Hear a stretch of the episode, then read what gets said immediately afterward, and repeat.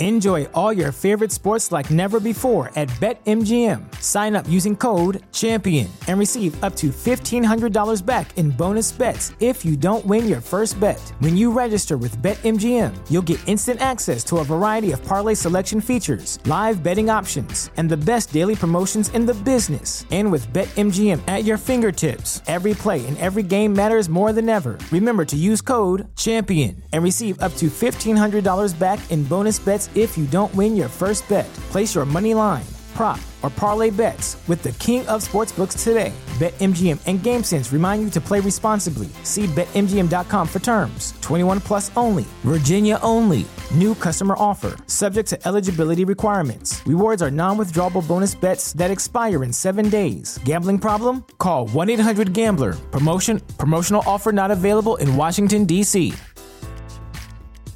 The following is brought to you by the Social Suplex Podcast Network. What's up, everybody? This is the Dirty Daddy, Chris Dickinson here, and you are listening to Keeping It Strong Style. Yo, this is Rich Latter from One Nation Radio. This is brought to you by the Social Suplex Podcast Network. We present to you the Ace of Podcasts, keeping it strong style. Let's go. It's the Ace of Podcasts, keeping it strong style. Covering New Japan, they ready to hold it down. Jeremy Donovan and the young boy Josh come and hit a job out in all the frauds from the Tokyo Dome over to the G1. Social Suplex is the network where we can get it done. I'ma chill and let them have it, cause this is just an intro. Keeping the strong style, six stars from the get go, boy. Yeah, from Tampa Bay to the Tokyo Dome, this is Keeping It Strong Style with your hosts, Jeremy Donovan and the young boy Joshua Smith. And thank you for listening. Welcome to Keeping It Strong Style, the ace of podcasts on the Social Suplex Podcast Network. Jeremy Donovan here with the young boy Josh Smith and Chris Samsa. On today's show, we'll be previewing Resurgence, reviewing the first few nights of the Super Junior Tag League, answering listener questions, and covering all the latest news in the world of New Japan Pro Wrestling. You can support our show by subscribing and following the Social Suplex Podcast Network or keeping it strong style on the podcast app of your choice and leaving a rating and review. You can also get all the podcasts and columns over at socialsuplex.com. Check out our Pro Wrestling Tee store, prowrestlingtees.com slash social suplex.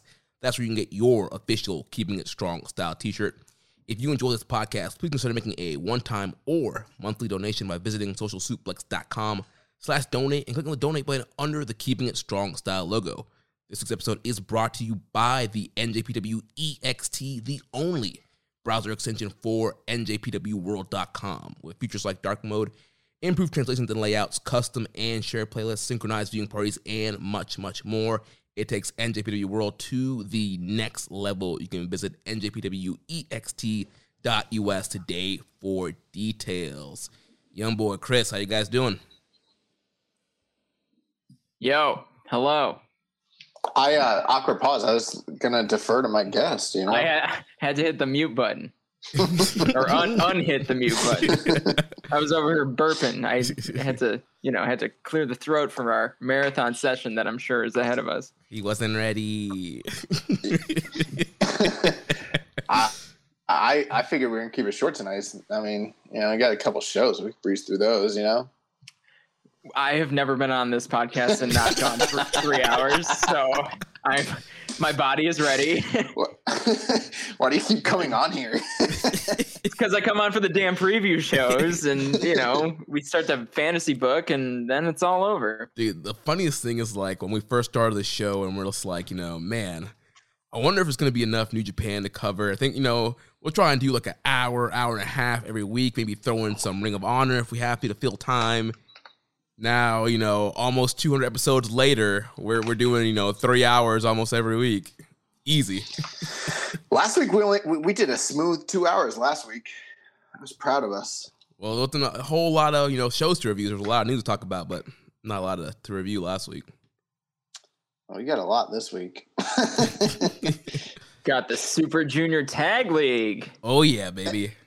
It's you happening I've been pleasantly surprised. You know, it's been better than I anticipated. Always pleasantly surprised with everything the juniors do. Always. Well, before we talk about Super Junior Tag League, we're going to talk about Resurgence, which is coming up this Saturday. All three of us will be live in the building. All three of us media credential. Be hanging out, enjoying some live New Japan action. We got a, a great card here for the show. Like I was talking to Chris before we went on the air. This is a this card ended up being much better than I thought it was going to be. I mean, I was still expecting a pretty good card, but was not expecting Ishii or Ace when this show was announced uh, a few weeks ago. So uh, let's take a look at the card. We can run through the card, preview this show, and I, I listen. We're gonna have to establish something here. I usually don't speak. I usually let Chris go next. Chris is looking at me like, "Are you gonna say something?" Like, What am I supposed to say about that? He said what I said. We were on the we, you, you you big leagued us, and you showed up late tonight. listen, So Jeremy and I have already gone through this, and he was re uh, recounting everything that he and I had talked about. okay. Well, so that's on I, that's on you. He shared my opinion for me. I, I was in the restroom. Okay, mm. You were I- literally on camera. I, I messaged I messaged Jeremy. I made him very aware. Well, all right. So let, let's talk about Resurgence, guys. So the show's gonna open up. Well, first of all, show is airing 11 p.m. Eastern time, 8 p.m. Pacific time. Jeez. so late. We're all you're East Coast time. I'm Central, so I'm looking at that like, oh my god. It's still like 10 p.m. for you, right? Yeah, it's 10 p.m. for me. I mean, even uh, listen, I'm the guy that gets up at 4 a.m. for G1 shows or whatever, but like, dang, that's like California time. Like we're doing it for trying real. To, yeah, if you're trying to watch this live, get your energy drinks, get your coffee ready, take your your, your naps because yeah, if you're, if you're on the East Coast, starting at 11, it's probably going to be a, at least two and a half hours, maybe three hours show. So Yeah, let's let's say it goes Well, so that's 8 a.m. in Japan. So like, I guess that's kind of cool. Like that. That's probably why they time like strong and and this that way. I assumed that was probably part of it was Yeah. that it might be favorable. But like, you know, if you're over here, it's probably going to upwards of like 2 a.m. So I mean, I don't I don't know. You know? It's like it's kind of like watching a UFC uh, pay per view. yeah, yes, but that's kind of like a built in I mean, there's a market and audience for that. It, that's already like established. It's not like uh where they're trying to kind of re regain Yeah. a foot, foothold here, you know? Mm-hmm. Mm-hmm. Yeah, they just there. It seems like New Japan is inclined to go with you know favorable local time, and then if that happens to land them with, you know, I guess uh, like normal waking hours in Japan, that's probably a big benefit. Yeah. So show's gonna open up. Well, first of all, I should also mention uh so live Japanese commentary on New Japan World, English commentary on FITE TV 1999. English on New Japan World will be up on tape delay. Uh, so I'm guessing maybe a few days later. Um, so if you want to watch it live, though, English FITE TV 1999 show is going to start. There's going to be a special dark match at 7:30 p.m. Pacific time. Uh, guys, any predictions or any guesses of what this special dark match could be? Rambo. 36 minute Rambo. It's always Ram- it's always a Rambo. Why wouldn't it be a Rambo? Well, big show, big card, you know? I'm trying to think of who's been around but isn't on the card. And like the card is full of all your typical guys from Strong, right? As well as some obviously special guests and things of the sort. So, uh, but then I also wonder like if there's someone that they have worked with that can't be broadcast for some reason. Maybe I- like you know, there's so many angles. could be like the NXT uh, release invitational. You bring in Bronson Reed, you bring in Tyler Rust, you know? All those guys that got released, you bring them over, you know? I don't think that 30 days are, are up. So yeah. Oh, maybe it's a women's match and that's why they can't air it. Just because they, they refuse to, but you know, they want to appease the local smarks who are going to be outraged that there's no women on the show. Be like, oh, we gave him a dark match. It's going to be like Allysin Kay. is, yeah, I don't know.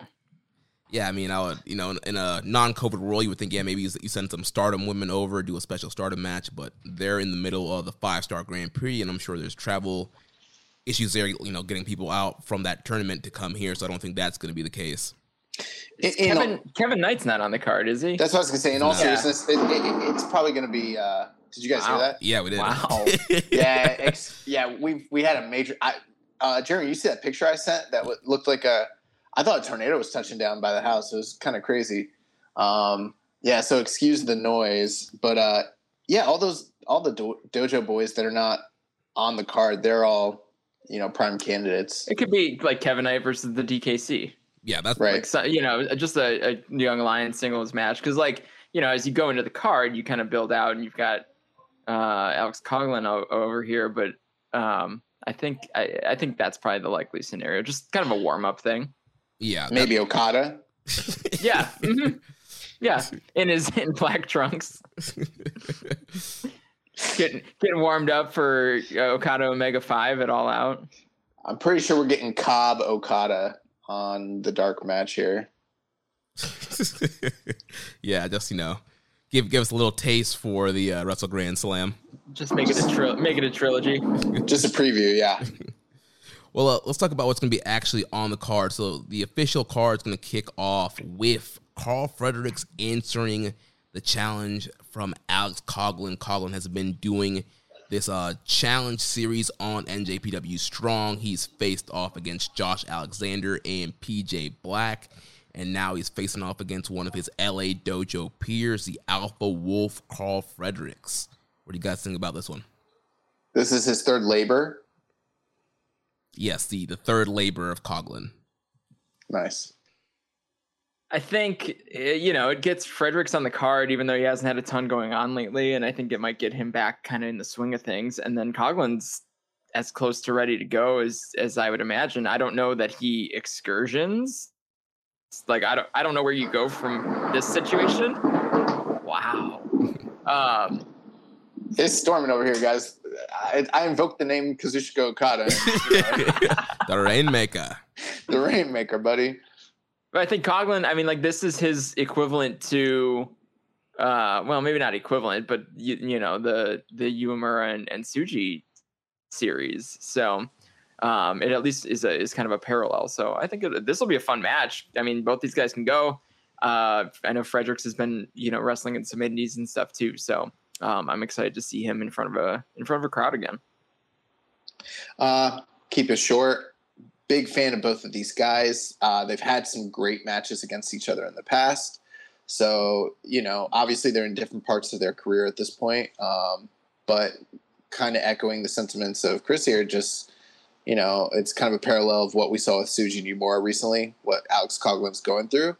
And uh, really look forward to seeing this match, you know, kind of unfold and kind of see Coughlin prove himself, you know? Yeah, should be a very fun opener. Uh, Fredericks has the the winning record in their one on one matches. Fredericks is, uh, has three wins against Coughlin. They have one draw.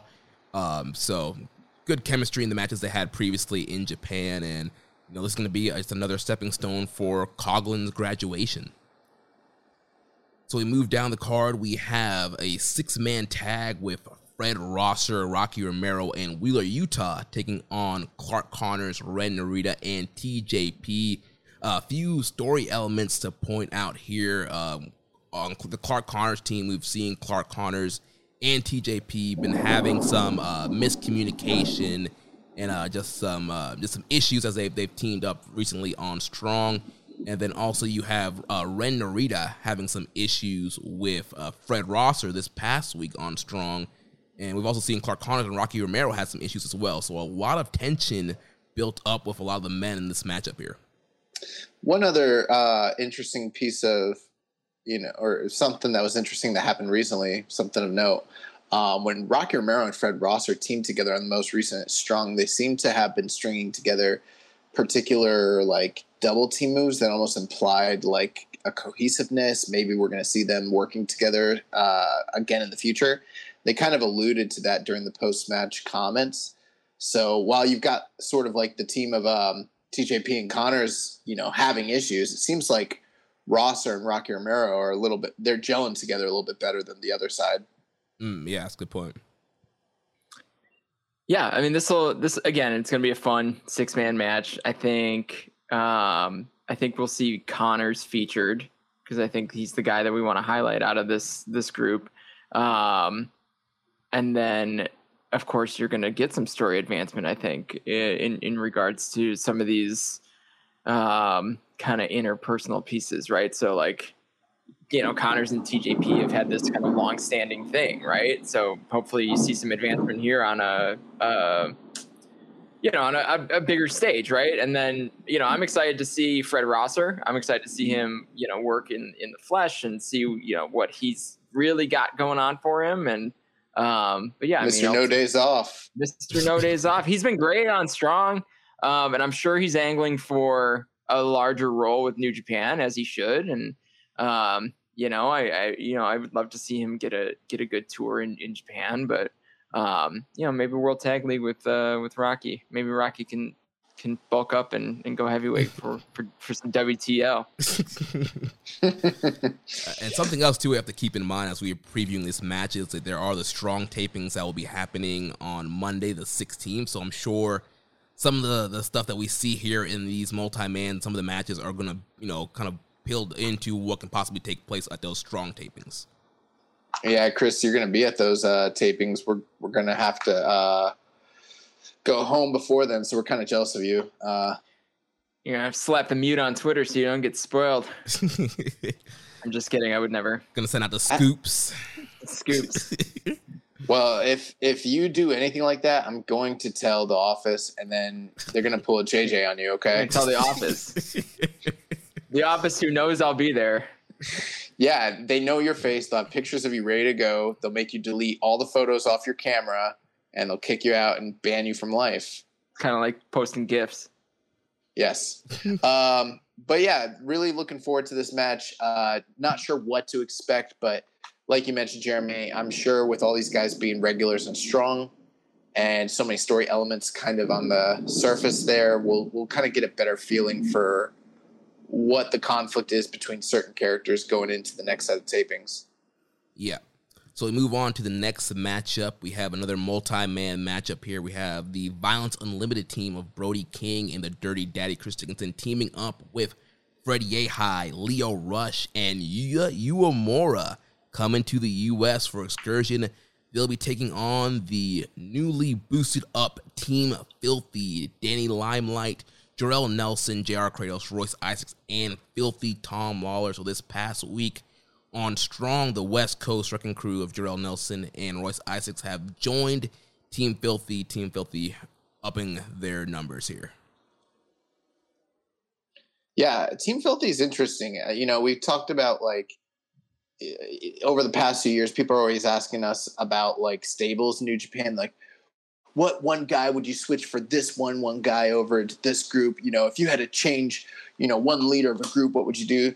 And very rarely is there too much um, you know turnover in groups but like team filthy is like they're just going through the members already. Like this this group's like changed more in like six months than most the other stables in new japan have in like six years yeah, and it's it's been kind of that way for wherever Team Filthy's at. I've seen a lot of Team Filthy in MLW and just the way their contracts are set up and the way people get signed.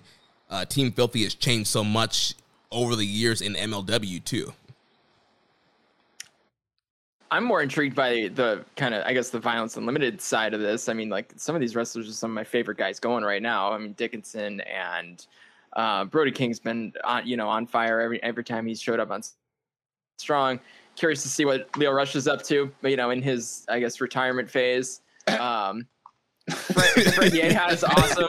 Uh, Fred Yehi shows up in AAW in, in Chicago all the time. He's he's incredible, and uh, I was excited to see Uemura added to this. So it looks like Uemura would be spending some time in the U.S. Uh, as the beginning of his excursion, at least, and that's my boy. I mean, that's that's the guy I would I would mortgage my future for. So um, uh, that side is is that side I think is going to be fun to watch. So, but you know, obviously the team the team filthy side is kind of the the team, right? So you got to expect that maybe they've got something up their sleeve that they can uh, they can they can work it out better than kind of a I guess a, a little bit of a mishmash of the the other side of the of the ring. I would tend to agree with you, but I think the um, constant rotation of guys with Team Filthy is kind of at play here. Like, yeah, uh, you know, West Coast Wrecking Crew are part of Team Filthy, but they only just joined at the tail end of the last episode. So they're almost, you know, a completely new unit as well. So it's not like they're super, uh, you know, familiar with one another, you know, as far as tag teaming goes. Yeah, I think another thing to look out for too is the the kind of slow burn that they've been doing with Lio Rush and Filthy Tom Lawler. You know, after Lawler had his last defense, uh, Lio Rush kind of came face to face to him in the post match comments. And then this Friday on Strong in the main event, Lio Rush will be teaming up with Crawford to take on Filthy Tom and Danny Limelight. So clearly, kind of planting some seeds there for potentially a Lio Rush, Tom Lawler strong title match, which will probably happen at those strong tapings. So maybe Lio pulls an upset win here, pins Filthy Tom or pins somebody on the Team Filthy team to add more claim to him being the next challenger. Yeah, it's gonna be interesting. I I kind I saw the lineup for Friday, but for some reason didn't register. I'm like, oh yeah, like we're gonna have to consume that, you know, a day before we go see the show to kind of be caught up with exactly what's going on with this feud because prior to that match, there's only been the one face off that was literally post match. And like, if you turned off the show at the end of the match, you might have even missed it, you know? And since then, there's been no mention of, you know, that stare down and that challenge. And now, like you mentioned, they're facing off in tag team action the Friday night before this, and then in this 10 uh, man tag. So, uh, like you mentioned, kind of a slow burn there. It should be a fun one though. I like a big like a big multi man. The only thing that would have made this better is had they done the Josh Smith special and gone ten man elimination, elimination rules, elimination over the top rope. Because I love that. Actually, you know, what, lately I I haven't loved it in New Japan, but some of those classic ones from the '80s, yeah, give me that. Um, the other thing too, you know, keep in mind the ongoing rivalry between Violence Unlimited and Team Filthy. That's also at play here. So a bit of history as well. Really looking forward to this one, and especially since it does have the strong open weight champion and you know the main kind of controlling uh, faction involved here. I, I, expect maybe even a few stories to kind of blossom out of this match going into the tapings. Yeah. Uh, two questions for you guys before we move on. First, what are you guys thoughts on the fact of not having Filthy Tom defend the title on a big show like this here in the U.S.? Well, I think he's gonna. I think we kind of pegged it. He's probably gonna defend on the the taping the next night. Um, it's not a strong show. I don't know. Yeah, that's you know. True. I mean, that's that's kind of what it comes down to. Is like this is not an episode of Strong. This is a this is a different show, and I think that that's where that title slotted. That title slotted for Friday nights on njpwworld.com. Kind of like a, a TV title. Yeah, I mean, I don't think it, I wouldn't put it past it. Kind of, you know, coming out of that at some point. But I think for right now, that's that is where it lives, and I think that that is kind of a, a cool feature of that show is that that's the that's the the thing that you go after on that on those tapings or at that show.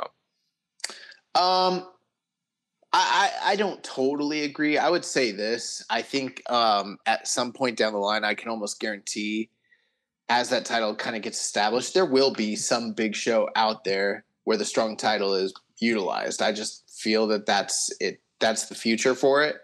Um, greedily, I did kind of want and hope and expect for them to do the strong title match on the Resurgence show.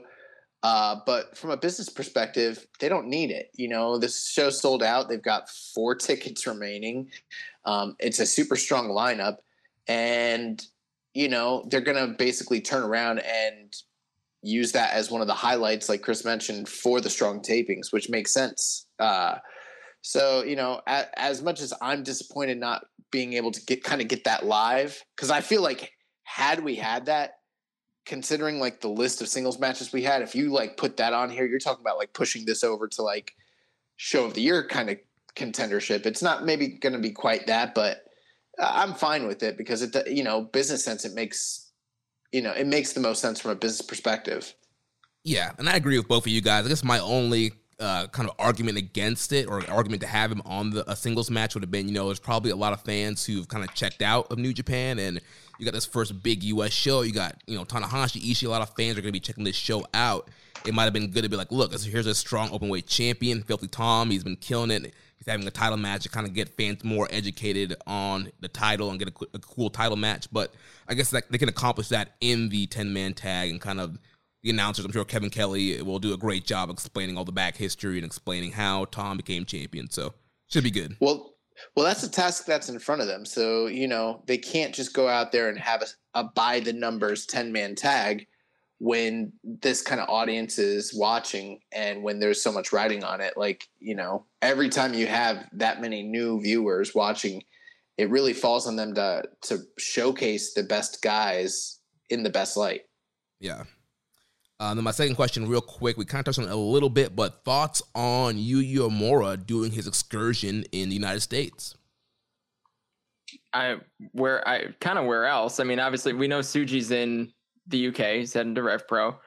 Um, so I, I didn't think they were going to send them both to the same place, and there's not a lot going on in Mexico right now.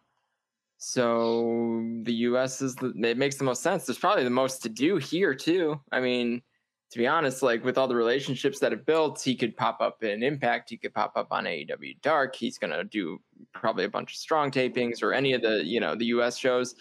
So um, it it makes the most sense. It's, he's got the most work to do here.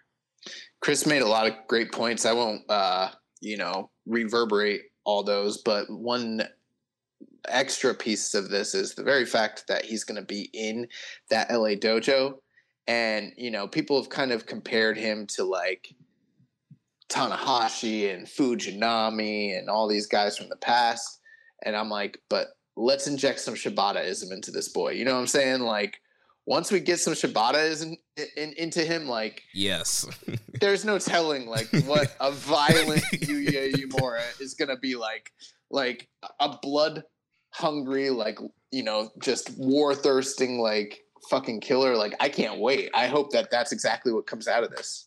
Yeah, I, I think U.S. was a great spot. You know, we've had several questions the last couple of weeks asking where do we think these guys are going to end up, and we, you know, kind of highlight the U.S. Um, it's one of the hot spots to go. Like you mentioned, Chris, there's Impact, Dark. There's a ton of West Coast indies. There's a ton, ton of places these guys can end up, and I think it'll be very beneficial for Uemura. He's going to be on some of the strong tapings coming up, and so I think the U.S. is going to be a great place for him to get a lot of experience. Like you mentioned, Josh, being under the eye of Shibata has to be, you know, excellent things for his career. Very exciting.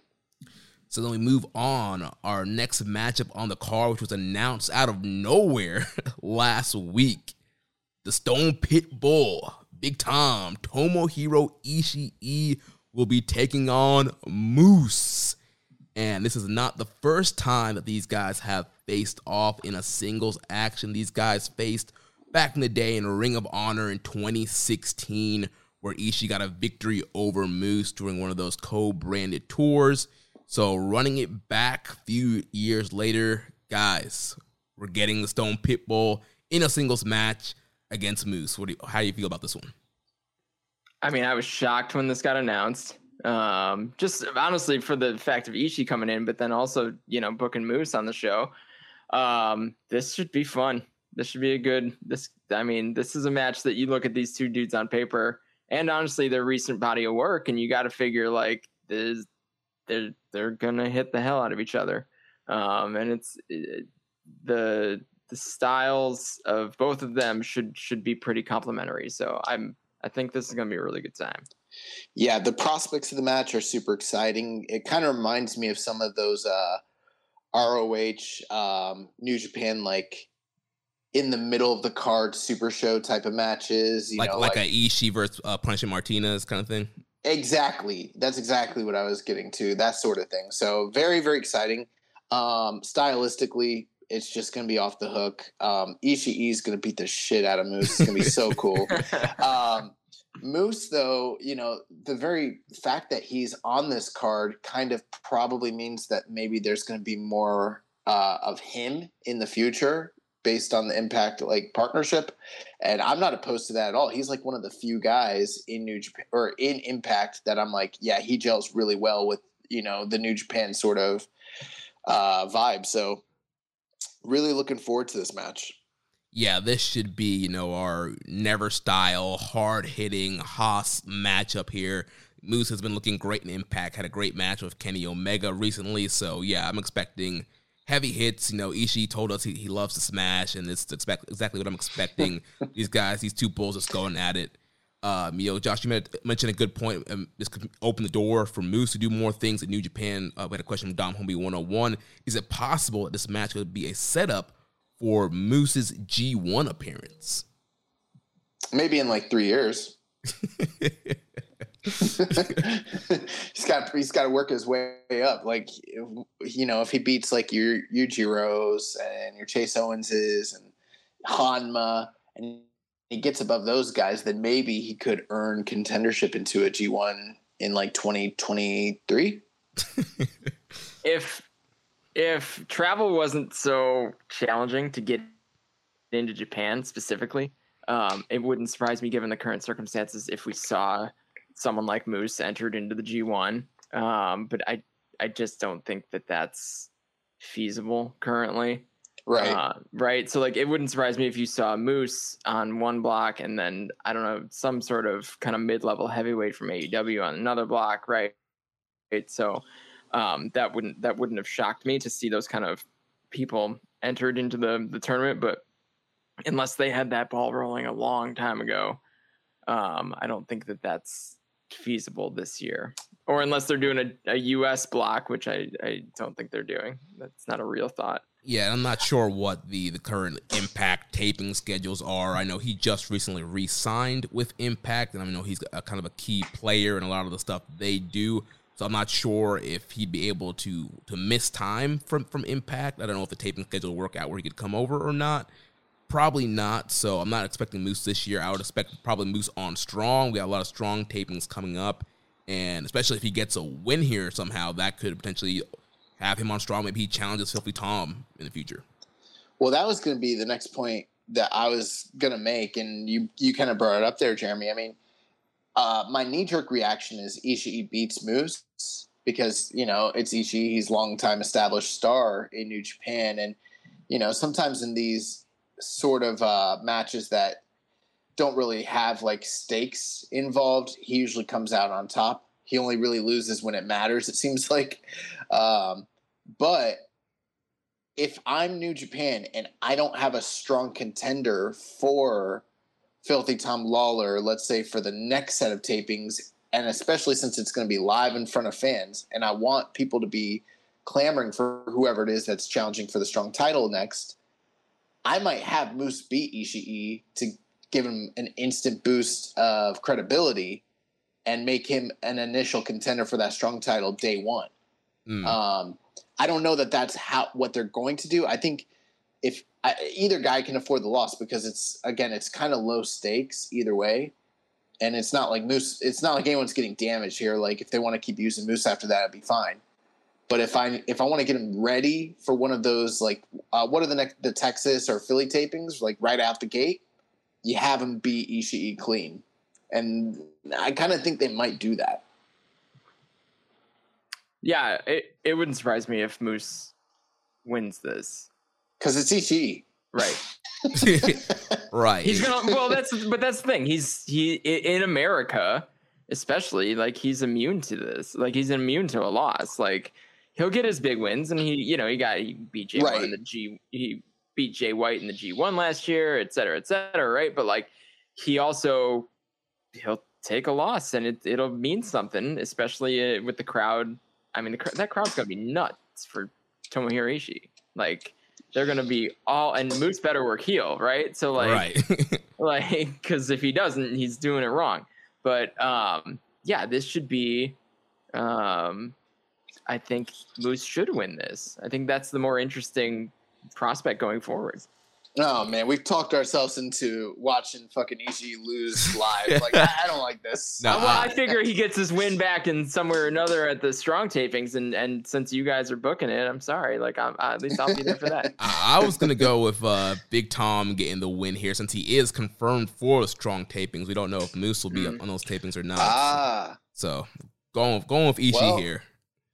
Well, if you wanted to heat, if Ishii's sticking around and you want to heat him up for a strong title shot against Lawlor, Mm. you have him, you have him beat Moose. That's a fun match, though. yeah, Tom and Fuck your Moose. Yeah, Tom that's versus Tom? match. That's fine.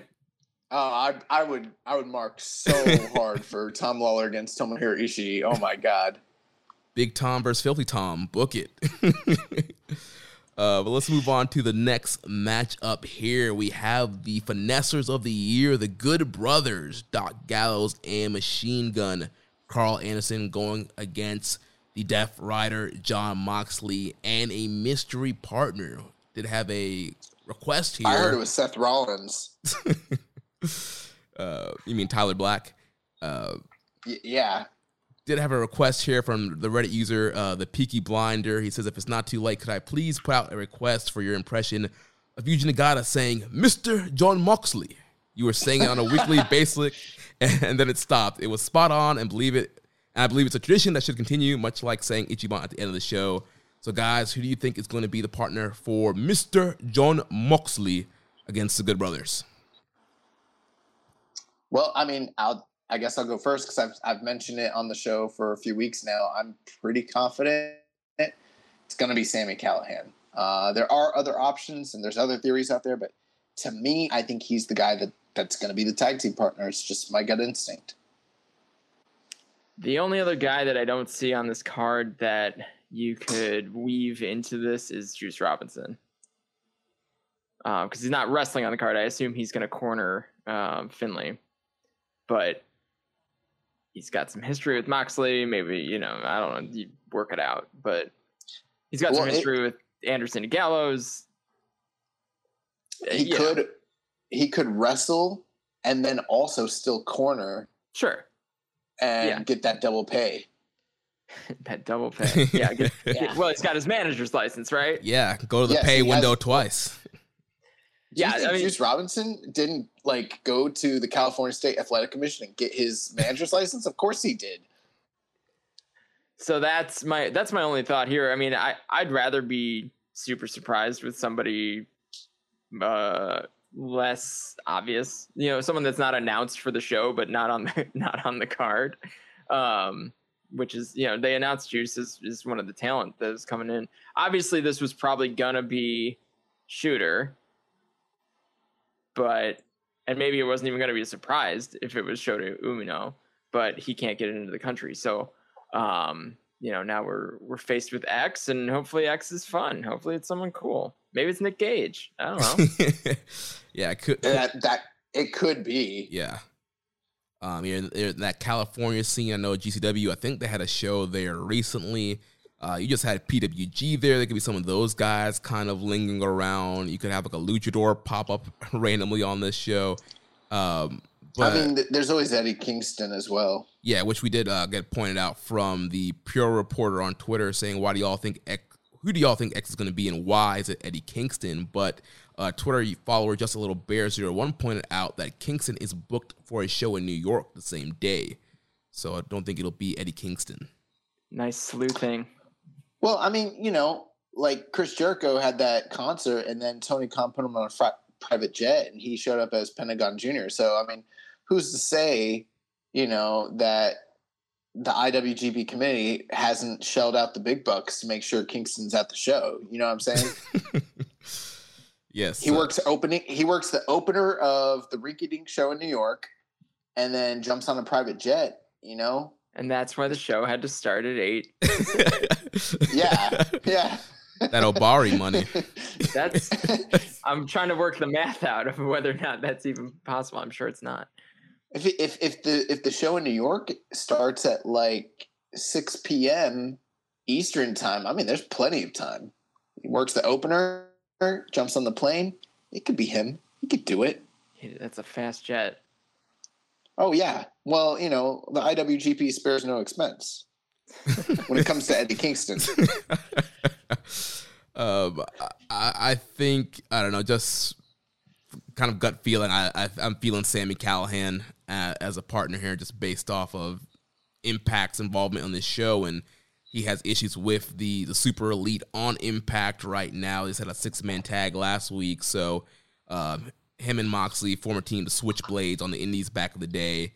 Uh, so yeah, I'm going with a with a uh, Switchblade reunion here with them against the Good Brothers, and I'm going with Moxley and his partner winning.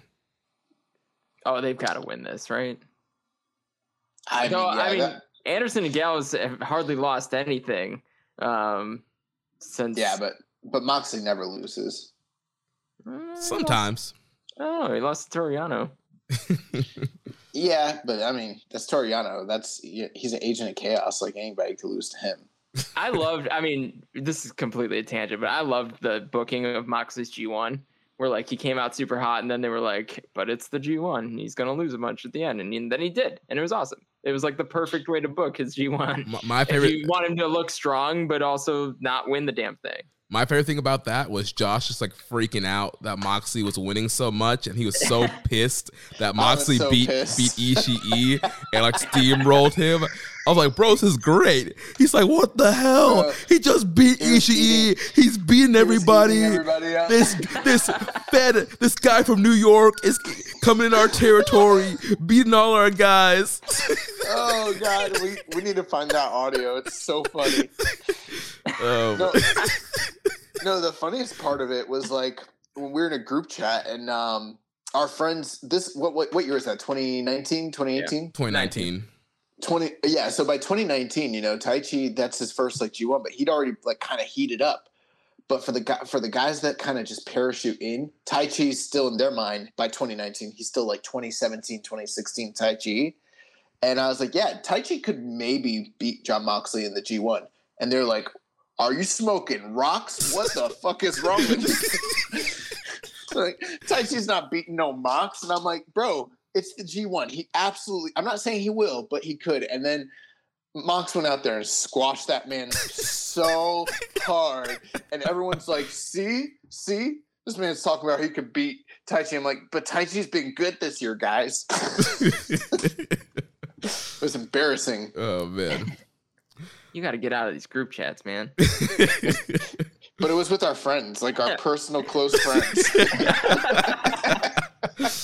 Uh, uh, anyway, so yeah, Mox and uh, yeah, whoever he's with, I think they're winning. yeah. Hopefully.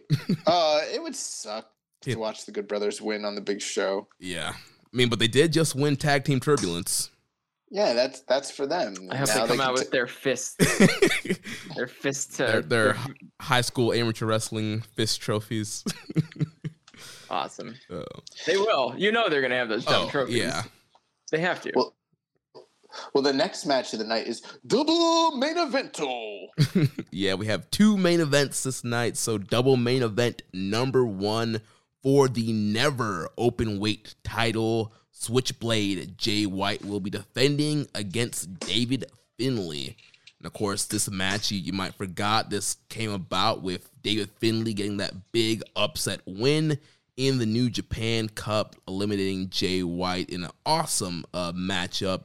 Uh, so this match was seemed like it was slotted for Wrestle Grand Slam um, back in May, but we're finally getting here, getting it here. Long story rivalry between these two, going back to their young lion days. They're uh, got a record of ten and two. Jay has ten wins over Finlay. Finlay's only beaten him twice. But do you guys think Finlay can pull another upset here and take home the never open weight championship? I believe this will be his first singles championship, right? If he wins this. It would be. Uh, Maybe. I mean, that the New Japan Cup match was great. Um, Finlay looks awesome in it. Uh, Jay White, you know, how long does he hold on to the never open weight championship? Like, I don't know. I mean, he's kind of just holding it and it's dormant right now. So they're not, they haven't, he hasn't done much with it because he's been in the US. So, but maybe this is his opportunity to, you know, get a good defense under his belt and then kind of take it on the road. So I, this could go either way. Really depends where we where we want to head with it. But um, I think I think it's kind of a toss up. It's more of a toss up than it would have been before Finlay beat Jay in the New Japan Cup. Yeah, I, I mostly agree. I'm still kind of holding on to the idea that management intends for the never open weight title to kind of be the main secondary belt. But like you mentioned, Chris, it's been kind of dormant. So maybe those plans are maybe maybe plans have changed. You know. Um, so, so I don't know exactly. Eh, that does open up the possibility that Dave Finlay could beat him, and that'd be quite a moment. Uh, you know, especially considering their history and the feud and how many times he's been beaten by Jay White. But uh, I'm going to go with the old adage, you know, death taxes and Jay White beats Dave Finlay. Yeah, I'm also going to go with Jay White getting the win over Finlay here, just based off of some of the stuff they've been doing at Impact. So a lot of this match has been built up on Impact TV. Uh, you had uh, Chris Bey getting involved here as a as Beyblade has been feuding against Finjuice on Impact, and uh, it just seems like they're kind of pushing Jay White and trying to make him, you know, hot in the U.S. and especially with the Bullet Club getting Chris Bey in Bullet Club. So I think uh, Jay White will get the win here, kind of be the, the top name on these strong tapings, defend that never title.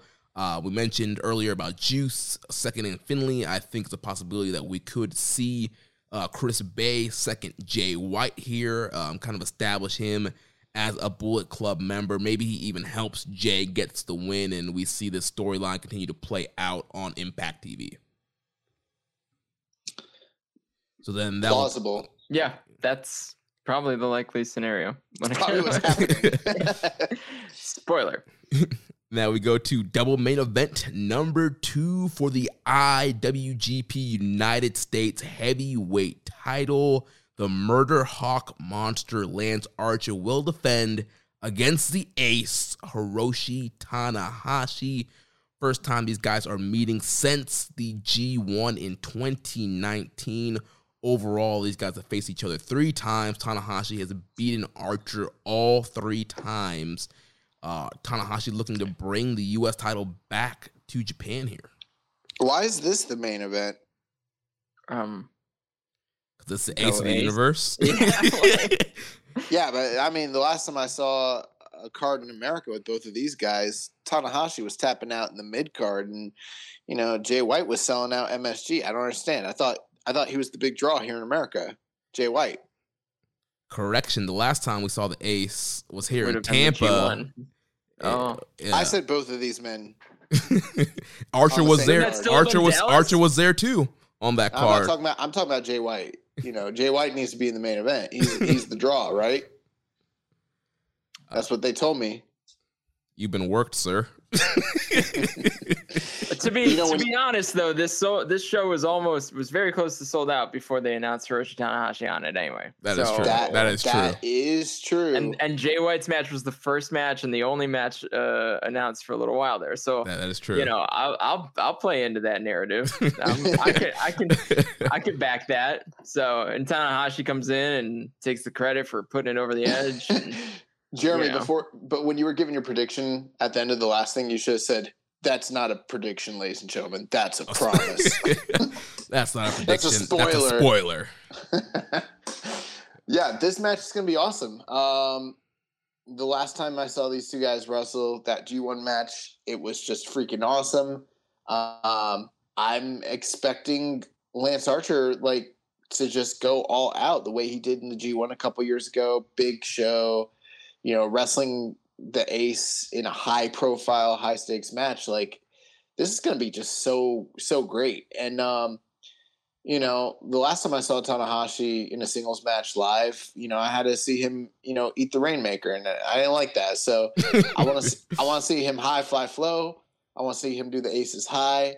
I want to see him uh, play the air guitar at the end of the night. You know, do the air hugs. I'm, I'm ready for it. Yes, send us home happy.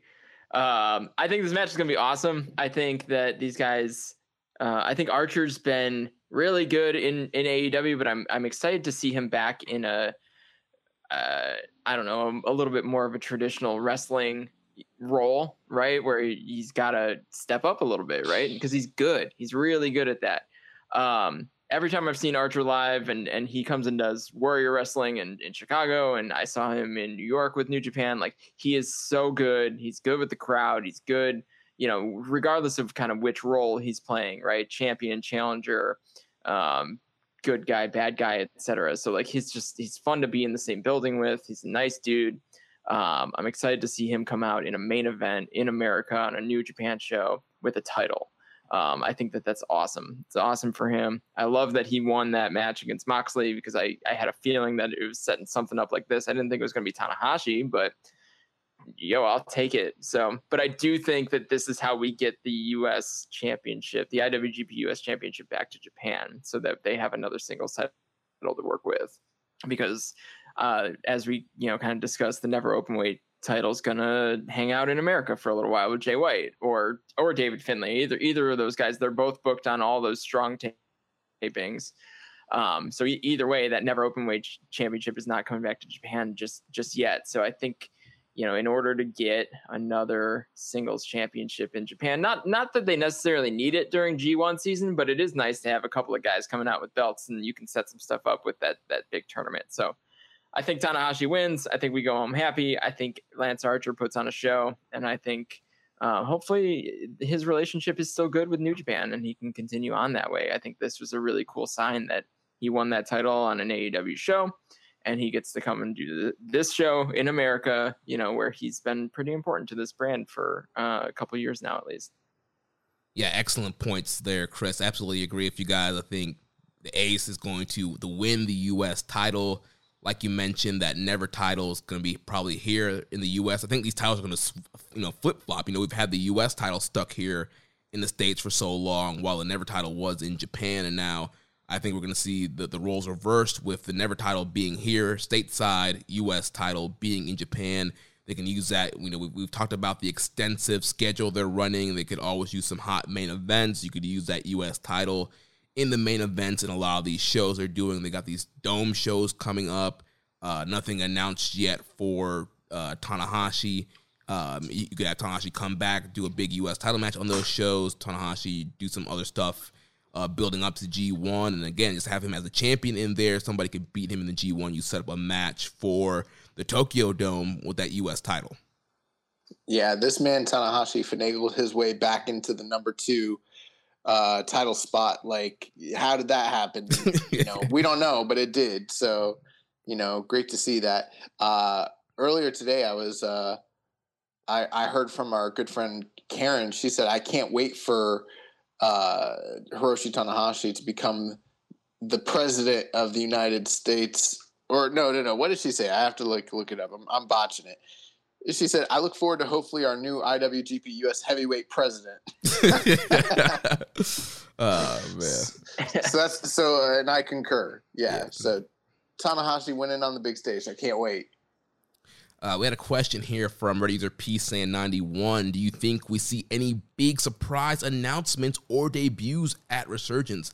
I think the last time NJPW had any big debut was Dominion 2019, which I was there live for, where Kenta was introduced by Shibata and Kenta saying he was joining New Japan for the G1. I don't put it past them. Um, this is the first show with fans in the US. They've got uh, a series of big tapings on the horizon and the idea that they might have new people introduced via storyline or you know what what have you i'm not i wouldn't be surprised at all if they did something like that i think this is our best shot at doing something big and making a splash and if someone someone's to show up someone's to show up right i mean like here's the other thing like moxley's already uh, planted the seed for Tanahashi's situation. So maybe that's a stare down that happens at the end of the show, right? And maybe that's right that that that that happens sometime soon on one of those big AEW shows, or you know, like that's not necessarily a surprise. Like that's just an angle, but um, you know, that's kind of what I hope for. I don't know. I mean, the only other people that could show up are Kenny and the Young Bucks, right? And like, man, that's what I was gonna say. I was gonna say, like, and like, listen, like, if that happens, all all bets are off, right? Yeah, because I mean, um, the Bucks live in California. Kenny, he has uh, Triple Mania next weekend. He's got to be in Mexico to face Andrade. He can be in California, hop the border over the next day for for Triple Mania. You could have the Elite backing up the Good Brothers, or maybe you know Jay White confronted Kenny after his last big match. Maybe you have Kenny confront Jay White after he beats David Finlay.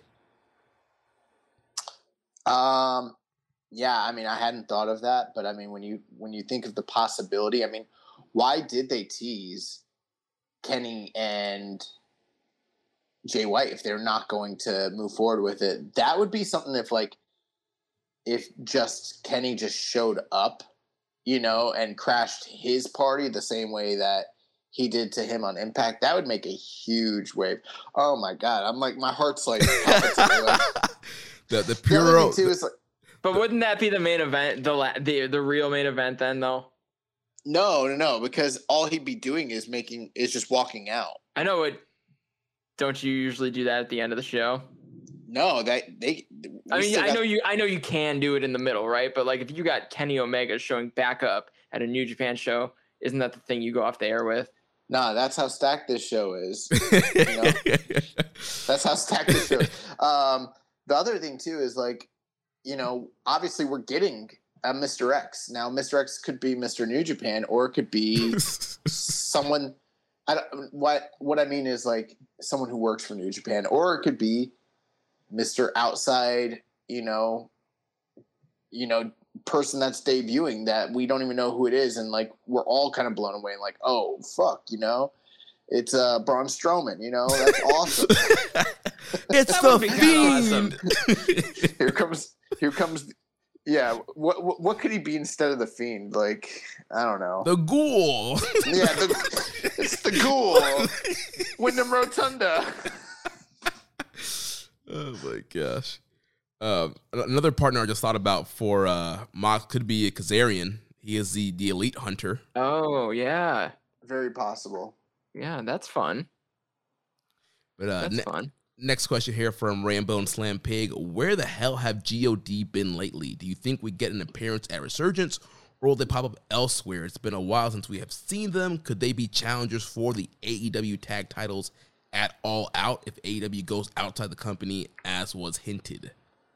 dude like a year ago uh when i was at the side dojo i met Tanga Loa and they were getting ready to like go overseas and it seems like since that time when they went to japan they've been on a non-stop never-ending cycle of working dates there anytime that they might have come home to america it had to have been very short-lived they were like they were there like almost all throughout the pandemic. So I'm pretty sure they're getting some very well deserved R and R at this point in time, and it's probably been beneficial as well because we got people writing in asking, you know, where are they and when are they coming back? And can't remember the last time someone asked that about God, so it's probably a good thing.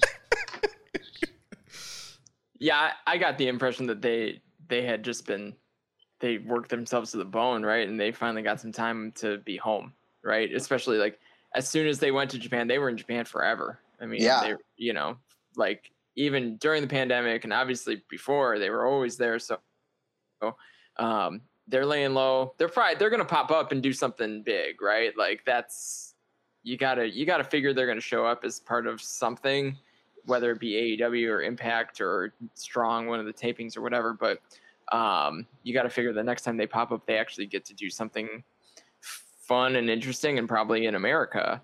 So I, you know, yeah, I that's the impression I was under. So and, and I think they're probably trying to figure out what to do with this kind of multifaceted Bullet Club thing, right?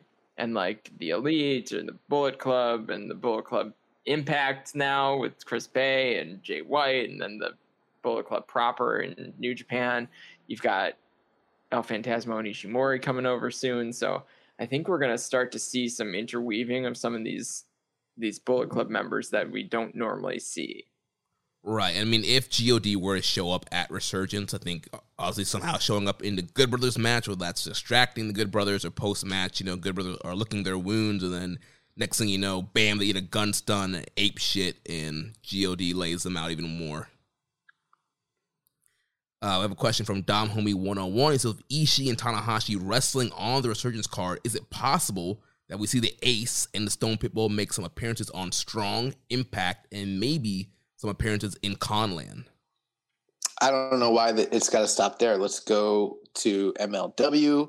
Let's do some PWG. Let's show up AAW, uh, IWTV. Oh, Nick Nick Gage is looking for someone to work the boardwalk with him. Like, I don't see why we don't just Tanahashi death match. Yeah, like I don't see why we can't do that shit. Like that sounds fun. Listen, anyone wants to come to AAW, they can sleep on my couch and they can probably wrestle Juice Robinson in August. Um, When you say anybody, that is that offer is extended to us. So we are coming to Chicago. you can sleep in, on the couch in the basement. I, they can have the nice one. No. but there's a basement couch too, and it's a basement couch, so you know. Um, I mean, they're they're booked for the strong taping, the in Long Beach, so we know that they're going to be there. They're going to do something there. Um, Tanahashi is he's obviously appeared on a video on AEW, so I'm I mean I'm expecting him to show up at AEW at some point. I don't know where, when or where. I, you know, there's rumors out there. There's people who talk. There's, I think there's a an optimal situation that you know. I think New Japan really likes New York City. Is kind of how I can say that, right? Like they mm. they put New York City on a pedestal, and they always have when it comes to coming to America. So Their that's out there. their their their fucking G one used to be called the MSG League, and it had nothing to do with Madison Square Garden. yeah. So we we know that New Japan um, thinks New York City is the you know the mecca of America, and and to some, knees. to some extent it, it kind of is, right? But you could make a case for a couple other cities, but um, All right, so Arthur Ashe Stadium, Mox and Tanahashi. Write it down. Chris Sam says confirmed. It. I, don't, I haven't confirmed it. But I, I'm telling you, I think that's the optimal situation, but I think it's going to take a change in, in Japanese policy um, to make that happen because I don't think Tanahashi's going to miss his 20th consecutive G1 for Yeah. one, for one match in AEW, right? Like unless they're shuffling around the booking and he can, I don't, I don't, I don't, I just don't know how he gets the nine matches in if he's if he's Right. got it two weeks after that. right. well, that's that's one thing I was just wondering about. Was like I don't even know the timing of all this stuff, but you know we'd speculated when that match might happen, and you know unless it's happening on January fourth in the Tokyo Dome, and they've already worked it out to where Mox can get to uh, Japan, there really doesn't seem to be another stage to do it in Japan. So it seems like some episode of Dynamite or Rampage or I don't know, the paper All Out is coming up. I don't know. One of those seem more likely at this point than Japan does. All Out gives Tanahashi two weeks if he's in the B block to make it to the first night. It, it gives him Oh. exactly two weeks. So wow. if he works all out, flies out, technically he's got two weeks quarantine, and then he could he could work B block night one. yeah. That's like that's how the math works out. And the Arthur Ashe show is like two days before, or like it's it's during the G one. I mean, it's actually during the G one. Right. yeah. that seems to be like a stretch. Yeah, I'll say Tanahashi and Ishii, I think, are both guys that would be locked for G1. So if they do anything, I would think it would have to be at all out. So both of them can make it back in time for G1. It's cool. I'll be there too. How about how about Tanahashi wins and then the lights go out and then you hear the final countdown play? Oh my gosh. Uh-huh. Man. I mean, we know he wants to come in. Right. And uh, can you imagine like, like anyone better for him to work day one than Tanahashi? Like oh my gosh. I know they worked I know I know they worked together a long time ago, but it's not the same. Like But that's why Yeah. everyone wants to come to New Japan still. Everyone wants to work Tanahashi. right.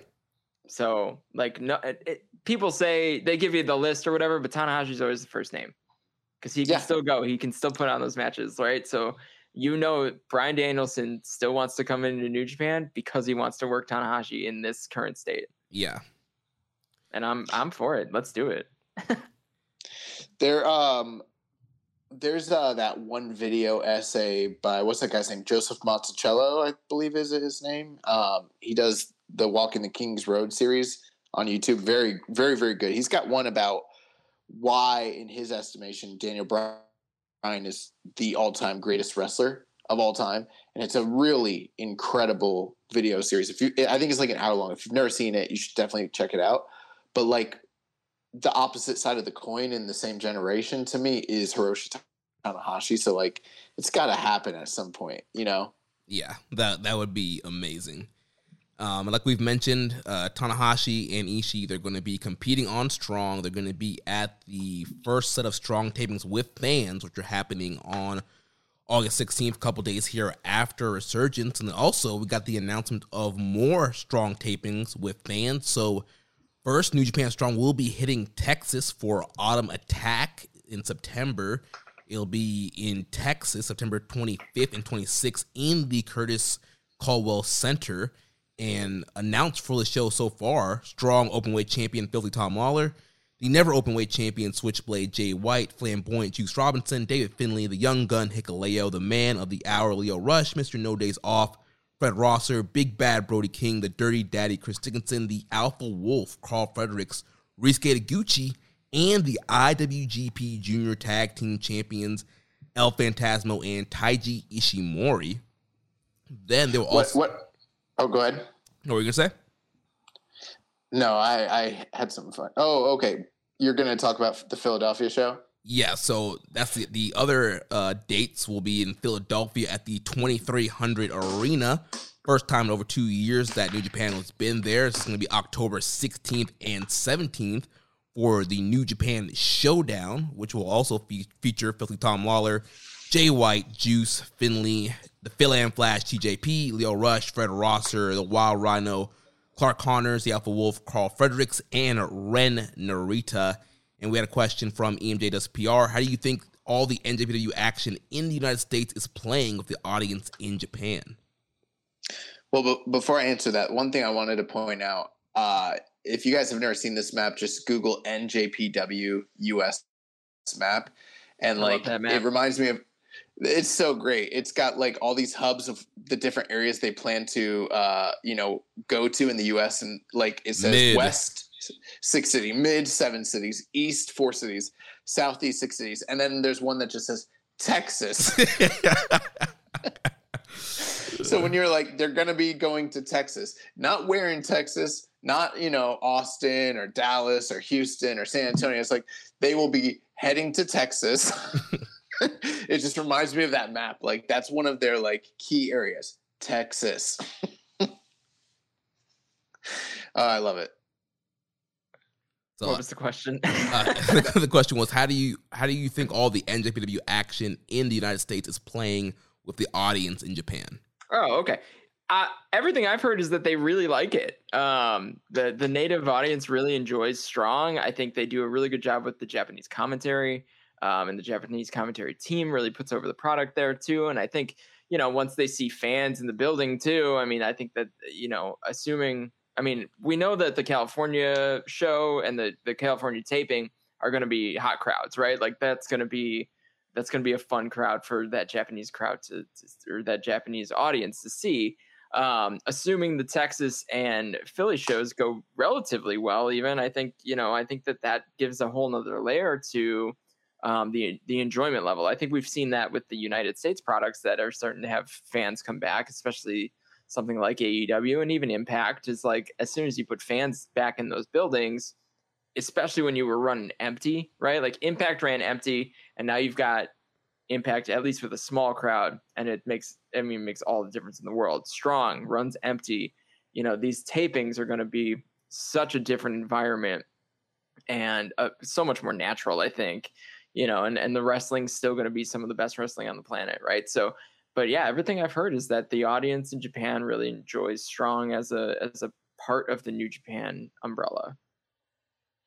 I, uh, I I don't really have anything to add to that because I think on my my end I'm just not as uh, aware or informed about what the Japanese audience's thoughts are. But I mean, everything you said there, Chris, sounds pretty promising, and um, you know, hopefully there's a bit of synergy between the two different fan bases. You know, obviously we enjoy watching the shows over in Japan, especially once the clap crowds kind of go away and some of these restrictions get lifted and we kind of return to a sense of normalcy.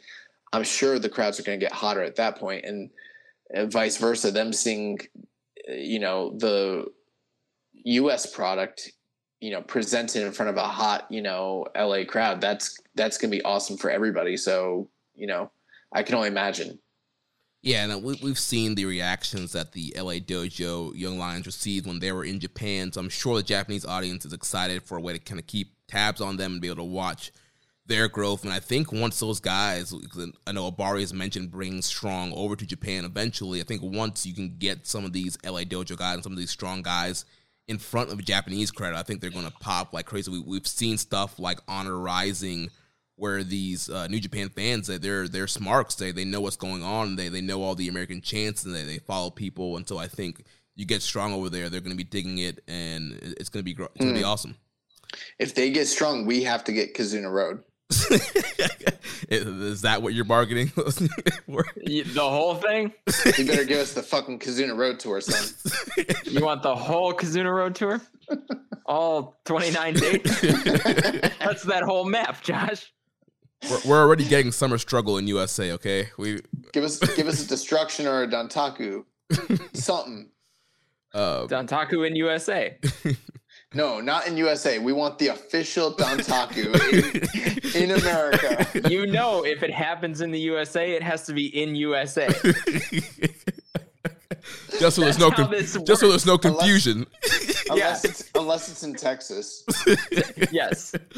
Oh, it's man. Autumn Attack in Texas, not in USA. Wouldn't it be funny if it, if like it was like in mid?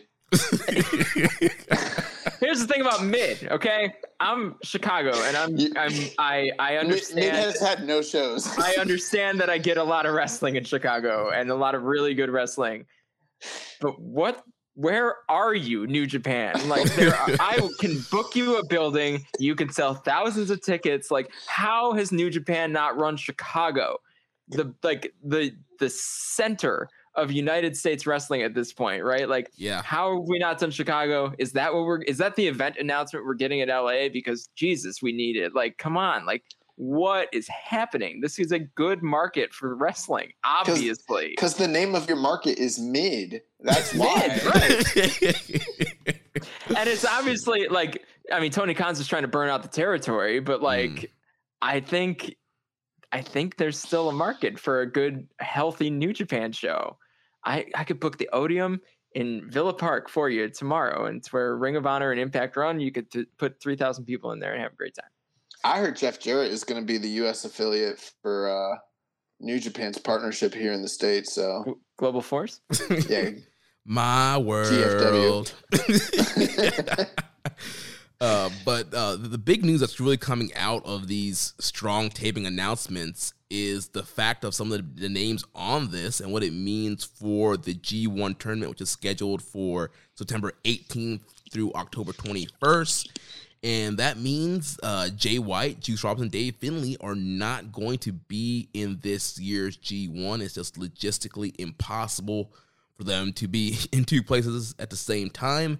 Um, so they'll be here in the U.S. working these strong tapings. Um, there's been some reporting going on that these guys have um, kind of had some quarantine fatigue. Um, you know, the, the, quarantine lockdowns that they had to do the, the dojo when they come in um, is kind of wanting to stay stateside. So obviously, New Japan strong and doing these tapings is uh, kind of a way to keep these guys in the fold, keep some top talent here, um, and not potentially lose them and not force them to come to Japan. Uh, so we have a question here from Redizer. Why did you do that, bro? We know a lot of Wrestle Kingdom storylines spin out of the G1. So how does Jay White, also kind of Juice and Finlay, but mostly Jay, missing the biggest tour of the year, impact the booking of both the G1 and Wrestle Kingdom 16? I mean, I, they, I think they've known that this was going to be the case for a little while now. So I don't know that the booking is necessarily impacted unless Jay was flagged to win, uh, which he he very well may have, right? Like he's been, he's he's obviously a player in, in any any year's G1 at this point, but I think I think they've known he wasn't going to be there for a while. Um, so I I think that they've had time to to pivot away from it. You know, obviously losing these three guys in that tournament is probably going to cause a downgrade in the in-ring output, right?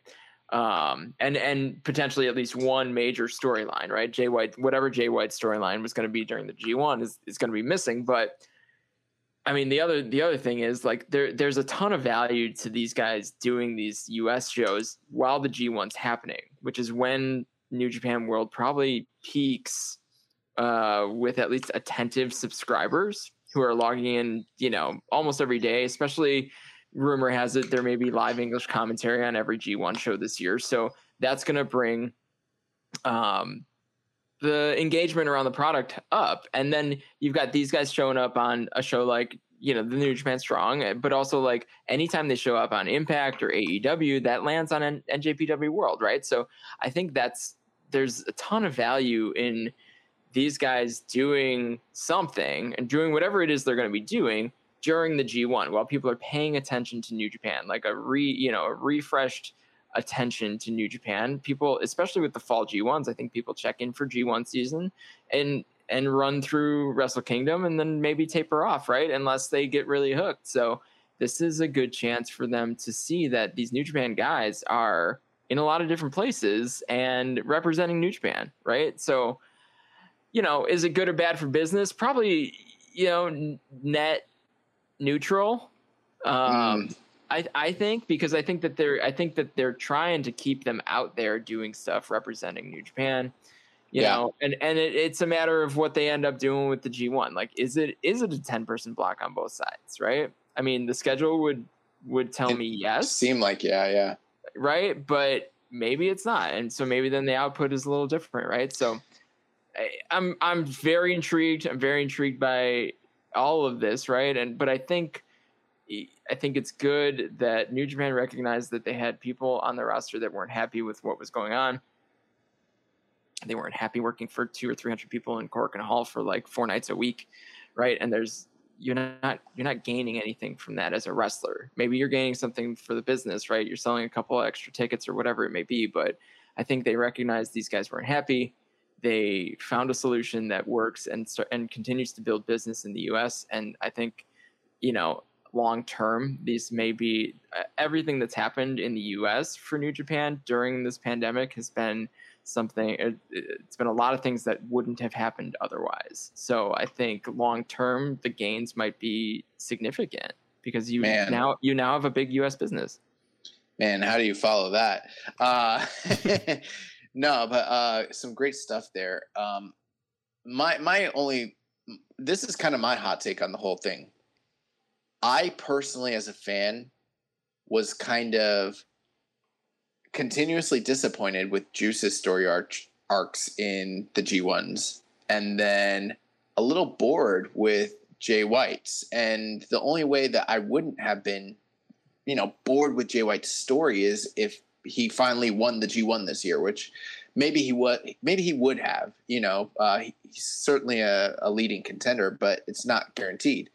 Um, the only one that I was really, really like beyond a shadow of a doubt looking forward to is Dave Finlay getting his first G1, seeing how that played out. But let's be honest, he's probably going to be in there as a pin eater. So this might be in some ways a positive for each one of them, um, provided they continue to do cool stuff here in the U.S. Um, I do see how it could hurt the box office in Japan in the short term. Like when uh, Chris, when you were talking about like a net neutral, like I, I maybe that's true. I I think long term for the U.S. base, it's probably more positive to have them here doing things. Um, so that's like further down the road stuff. But like for the day in day out, you know, touring and drawing, you know, during this G1, who knows what kind of effect Jay being off the tour actually has? It might be substantial. Um, but at the same time, like we're going to get new bodies in the G1, which is cool. And, you know, these guys are kind of going to be afforded to do other things here in the States with other companies and with Strong, which is like one of the things we kind of complain about sometimes is where we're like, there's not enough New Japan represent representation on Strong. And we're kind of going to get more of that throughout the summer and fall. So that's, I don't know. To me, this all says these are all good things. Plus, you know, all those stories of like the Gaijin unrest, well, they're bending over backwards to make some of these guys happy, which is a good thing.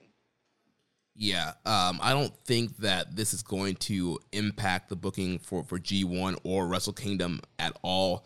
Um, like you guys mentioned, you know, you look at a guy like Finlay and Juice. Uh, I mean, Juice is a normally an eight point guy at the best. I, I, think you can find somebody that can get eight points, and it would have been Finlay's first G1. He probably would have been eating a lot of pins. He might have been a six pointer, eight pointer guy.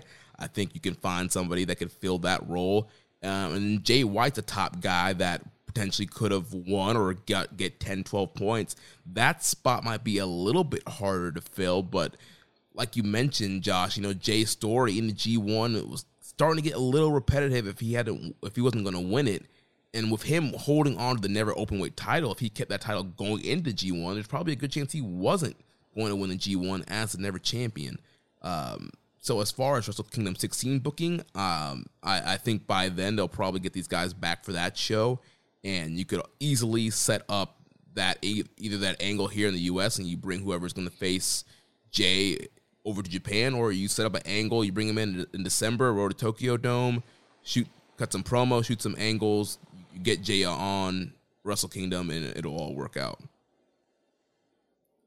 Then we had some questions from Reddit user Viking Pain. Says if the rumors are true, which they are, that Juice and Jay are going to be missing G1, who do you replace them with? O-Khan and Kojima would be my picks. Kojima gets his final G1 run, and O-Khan gets his G1 debut. Yeah, I think O-Khan is a shoe in for the tournament. Um, I, you know, I think you're going to see a lot of I don't want to say new faces, but different faces in this year's G1. It just seems to be how it's how it's playing out. Uh, Kojima would be awesome. I mean, uh, Jeremy, I know you're a fan. Oh yeah. Uh, um, I think that's a that would be a good move, and I think he's had some cool single stuff, and he came to America and represented the brand and all that. So I think it would be uh, awesome to see him get one last run. Um, I don't know. I think it's it's hard. It's kind of hard to put all the pieces together without like making a list of, you know, whatever the the eighteen or twenty guys that you think are going to be in, and we don't know that nobody's figured out travel, right? Like I know, I know that the likelihood of getting into Japan, being able to work is slim, but there are guys that have been with or around New Japan for a long time or have been known to be coming in for a long time that might want another G1 run that maybe the ball's been rolling long enough that they've got their credentials or whatever they need to to get into the country. So we might see some positive surprises too. Right. We do know that there are going to be some U.S. talent that are already in Japan that will be in G1. Uh, Chase Owens is a name that's been thrown out there. Jeff Cobb, Kenta, all guys that are going to stay in Japan for this tour. So this would be Chase Owens' first uh, G1, so he'll be taking one of those spots. Um, pretty excited to see what Chase can do in a G1. Um, he is a, a, solid worker, and I think if you put him in a B block against a Ishii, a Goto, a Shingo, a Bushi, like Chase is going to uh, really impress some people and have some great matches.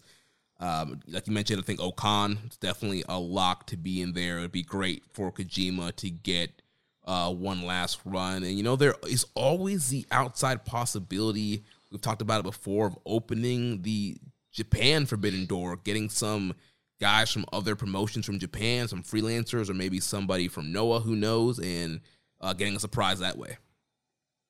Yeah.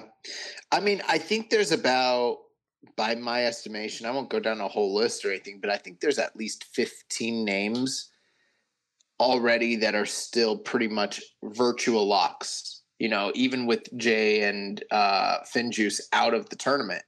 And, um, you know, so that leaves about five spots there. You know, it depends on if Will Ospreay is going to be in the tournament or not. You know, five or four spots. I mean, I, I think you could easily fill that. You got Suzuki there, Henare's there possibly God could return Fale. You know, Chase Owens is already pretty much confirmed. So with him in there, you know, brings it down to like three spots. It's not they're not going to have that much trouble filling this at all with even just the talent they have there, which is what I think they'll probably do. You also got to wonder if a guy like Ren Narita finally comes back, uh, if they're going to bill him as a heavyweight.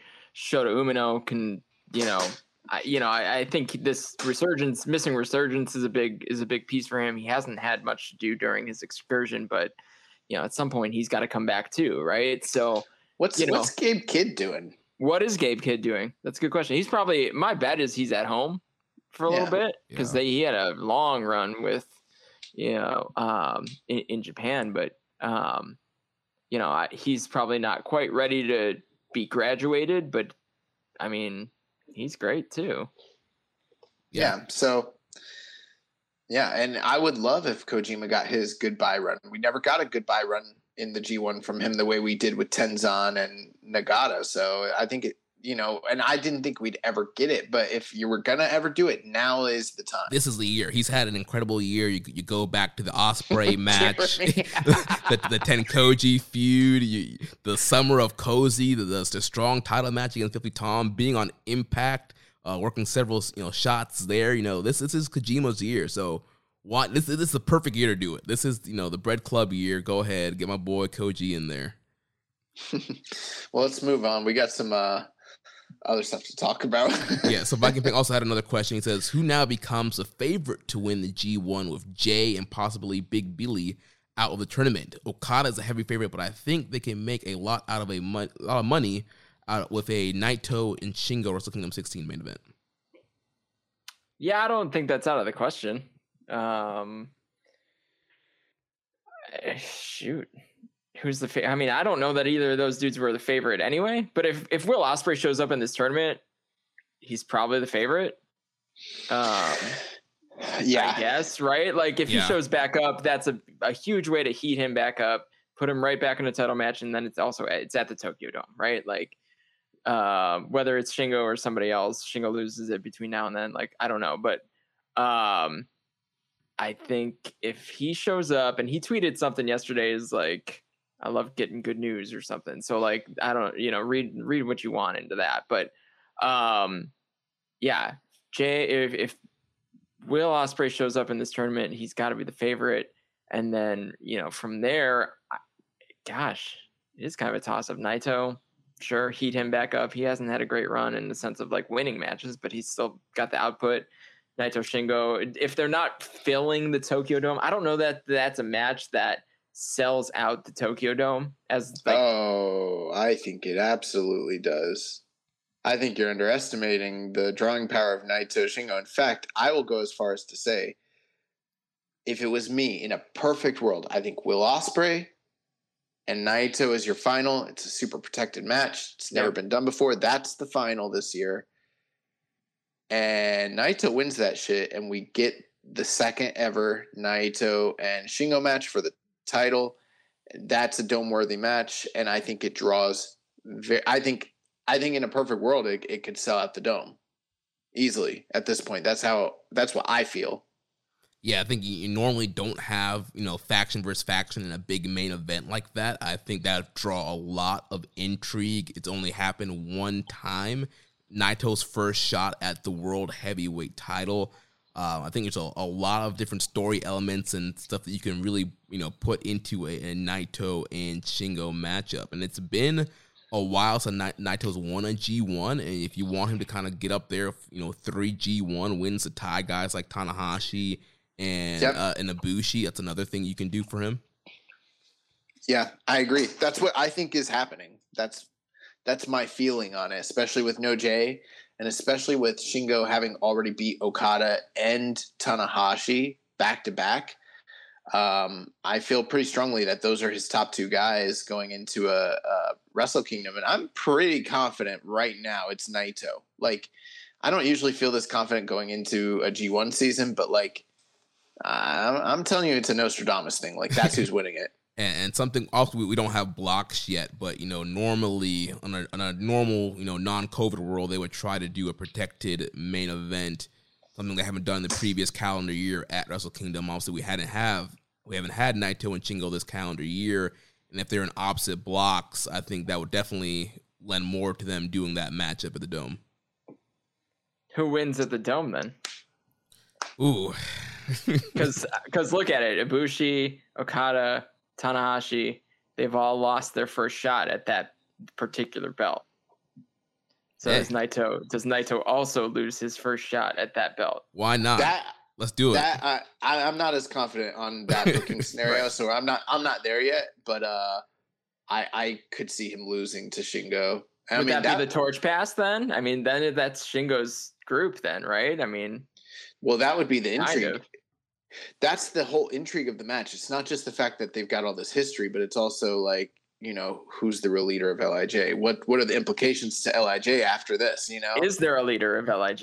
is there an Lij at all? Well, Right, and there, there have been Sure. seeds planted with Naito and promos talking about, you know, we have to kind of get on Shingo's level. He's the only one with titles and blah blah blah, and all this talk about them trying to get to Shingo's level. So You know, another person that could, uh, you know, we haven't even discussed it, but like, like he's coming back from injury. You could throw Hiromu in that G1 pretty easily. That would be awesome too. mm, yeah, that would be dope. Oh, well, everyone wanted him last year. Yeah, Yeah. And I think that there's there's definitely the opening for that to be the case this year, especially cool. let's say if he lost to Robbie, right? So he doesn't have the junior title, he could easily be slotted into that G1. I think even I mean, Will Ospreay's been Will Ospreay was in the G1 with the junior title. right. That's possible too. I just I got a feeling he's losing to, to Robbie for some reason. yeah, I I sense that as well. Yeah, I think that, that's- too. But yeah, even if he beats Robbie, like you said, uh, yeah, we've seen junior champs in the G1, and plus, if he he just comes back, if he wins, and then it's a heavyweight tour, like there's nothing for him to really do. I guess he can do well. They didn't do undercards last year, so yeah, he, he'd be pretty much off again. So if you want him to stay hot and you know wrestle could come to the U.S. oh, that, Oh, yeah, man. yeah, you He'd could sell, do that. Sell some sell some tickets. Yeah, I mean, we, Oh, man. we see that um, uh, ELP and Taiji, they're coming. Obviously, they're not they're not going to be in G one, so they're coming to US. So yeah, you could have Hiromu come to the US. That would be dope. Hiromu versus Will Ospreay in the G1. Oh, Sure, not. sure. um, but uh, let's talk about some other stuff that's happening in the US. So real quick, some quick Impact notes. Uh, last week on Impact, Chris Bey defeated Juice Robinson. Post match, Jay White officially gives him his Bullet Club T-shirt. So we kind of talked about the spoilers a few weeks ago, but it's finally aired. So Chris Bey is now officially a member of Bullet Club. This week, coming up on Impact, we're gonna have Beyblade versus FinJuice. He, he's not officially a member of Bullet Club. It's not Just because just because one member gives you a shirt does not make you a member of Bullet Club. This is the juicy Gino Gambino situation all over again. Not official Bullet Club. Okay? Sir, sir, D'Lo Brown and Matt Striker told me that he's officially a part of the Bull Club. Yeah, they're the they're the voice of authority on this subject. Are you are you calling D'Lo Brown a liar? D'Lo Brown is a well-known carny liar. uh, but also Impact news: uh, the Good Brothers they'll be defending their Impact Tag titles tomorrow night on Dynamite against the Dark Order. So interesting stuff there. Then this past Friday we had another edition of New Japan Strong: The Road to the Summer Struggle USA. We had a debuting Alexander James defeat Kevin Knight eight minutes and three seconds. We had Mr. Dode's off, Fred Rosser, and Rocky Romero defeat Alex Coughlin and Ren Narita 11 minutes and 9 seconds. And then the main event was Team Filthy, Danny Limelight, and JR Kratos defeating the West Coast Wrecking Crew, Jorel Nelson, and Royce Isaac. Of course, we have that post match angle that we talked about earlier with the West Coast Wrecking Crew um, joining Team Filthy. Guys, any thoughts from this past week's Strong? Quick general thoughts. I thought this was a really strong episode of New Japan Strong. Um, the, the the wrestling was just really crisp, really hard hitting, and very good. I thought Alexander James made a good showing of himself in his debut match. Kind of reminded me why I was so impressed with him when I saw him on Bloodsport last year. Um, Post match, he called out Alex, uh, or uh, he called out. Uh, God, wh- why do I forget names? Who's uh who's the top young lion from the LA dojo? Coughlin? Talk with Yeah. No, no, no, no. Graduated. Uh, Fredericks. Yeah, my bad. I don't know what's wrong with me. He called out Karl Fredericks and said that that's who's next on the hit list for him. So, you know, we'll see if that even develops or if he's just shooting his shot. But uh I thought both of these tag matches were literally better than everything on the tag team turbulence tour, unfortunately. So um I thought it was I thought it was really good episode. In ring. Yeah, I mean, just a good, solid three match episode. I love, I love these. You know, not a ton of advancement of anything, but good wrestling. And that's why I watch Strong. Yeah, there was a lot more advancement than I expected. Uh, Post match of the Fred Rosser match, there was a stare down between Ren Narita and Fred Rosser that we man- mentioned earlier in the Resurgence preview. So, oh yeah, Ren, Ren Narita is like he wants all the fucking smoke with the suntan suit, man. yeah, he's like, I don't care if you're you know no days off, like you can come get this work. Uh, so yes, Yeah, so playing Hold some this seeds there. headbutt, bitch. um, and then I'll see the, the post match angle. I, I did think it was kind of weird with uh, you had Team Filthy versus the West Coast Wrecking Crew, two heel teams, but it played out with uh, Filthy Tom coming out and then, you know offering these guys a spot in Team Filthy. They accept that. Also, that builds into the ten man tag in Resurgence, and so Team Filthy up to uh, loaded up to five guys again.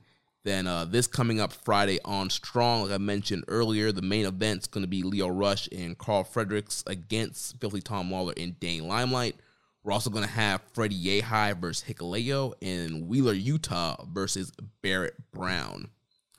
And we had a question here from Reddit user Wiz Factor. As New Japan is about to air their final episode of New Japan Strong without a live audience, any parting thoughts on the production of the show so far and this period in New Japan or America's history?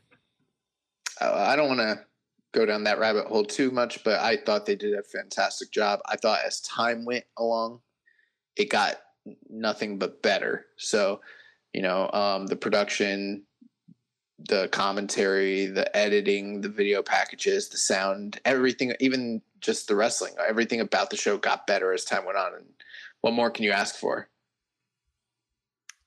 It, it was the most watchable empty arena wrestling that was put out. I think during the entire pandemic, and I think part of that's because the quality of the work, and part of that was because um, New Japan booking is solid, right? And so that makes it easier to watch, and it's it was fun, and and they kept it short and sweet. Three three matches, maybe four if it was a beginning of a tournament.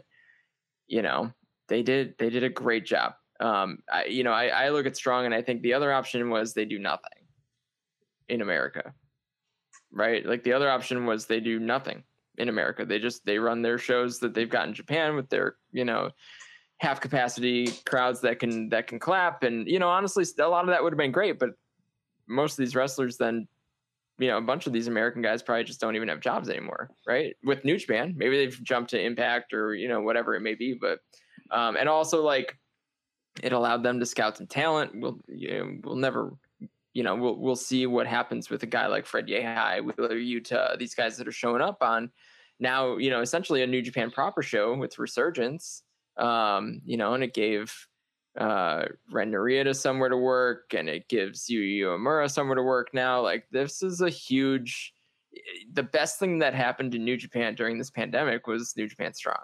And and the establishment of building a US based roster of wrestlers that work for New Japan and man when that travel opens up if you look at all these guys that that live in the US that can then finally maybe get to Japan for a big tour or a G1 or even just freaking power struggle, you know, like you name it, like they have relationships with all these wrestlers now. So Yeah. the the the they are locked and loaded for a huge relaunch. And I know people think the product is soft right now, but just these relationships with all these new wrestlers that are American based, they can do so much with that. Well, dude, when they do like a strong tour in Japan, you know, it's gonna be so much better seeing like Dirty Daddy and Team Filthy than you know seeing the Beer City Bruiser and fucking Dalton Castle and those boys. like, Right. yeah, yeah, I think that's been one of the most exciting things about Strong. Is like you just never know who was going to show up week to week, um, and I mean, it's just really like you mentioned, expanded that America, you know, roster. You know, no offense to guys like Misterioso and the Riegel Twins and guys you know Barrett Brown. I mean, these were guys that really didn't have a lot of clout, a lot of you know hype, a lot of you know a lot of you know you know fanfare to their names. I mean, they're solid guys and you know great addition to the roster, but it's a big difference when you tune in one week and there's filthy Tom Lawlor, there's dirty daddy Chris Dickinson, there's Brody King, Freddie Yehi is coming in, Wheeler Yuta is coming in, the X Division champion Josh Alexander is coming in. Like you just never know who's showing up on Strong. I think that's just a great kind of surprise element, especially with the the way it's you know being closed set. You know, no spoilers got out. I think that's the one thing that is going to kind of stink with fans uh, spoilers will get out, but um, I still think you're going to have that surprise element. You never know who's going to show up, and especially now, or if you know guys like Jay White and Finjuice working these tapings, they might even bring even more big names to try and sell houses. And so, but overall, the pandemic era, like you mentioned, Chris, New Japan Strong, one of the best things that happened out of the pandemic, and we've seen that show grow. We've seen some really solid booking. We've seen the birth of the strong open weight championship. And so a lot of great things have come out of Strong. And, um, you know, New Japan hasn't always gotten, you know, things right here in America, but I think Strong was a step in the right direction in a way to, you know, plant some seeds here for their brand. So now let's hop over to uh, what's going on over in Japan. We've had the Summer Struggle Tour going on and the Super Junior Tag League happening the last few nights. So uh, run down the the results here, and we can uh, kind of give our thoughts on these uh, Super Junior Tag League matches. So the opener from August 7th, we had Tenzan Makabe and Yano defeating the Bullet Club team of Chase, Jado, and Yujiro. And of course, that's you know setting up the uh, KOPW match with Chase and Yano. Then we had the Lij team taking on uh, Chaos, the defeated Chaos team of Goto, Ishii, Yoshihashi, and Honma. 14 minutes 40 seconds. Then the Super Junior Tag League action started. We had the junior champ Robbie Eagles and Tiger Mask picking up a win against the Bullet Club team of Dick Togo and Gedo. Semi main event, we had Desperado and Kanemaru defeating Master Wato and Ryusuke Taguchi. And then in the final night, the main event of this match of this night, we had the Bullet Club team, Bullet Club's cutest tag team, ELP and Taiji Ishimori defeating Roppongi 3K 15 minutes and 56 seconds. Any thoughts from this first night?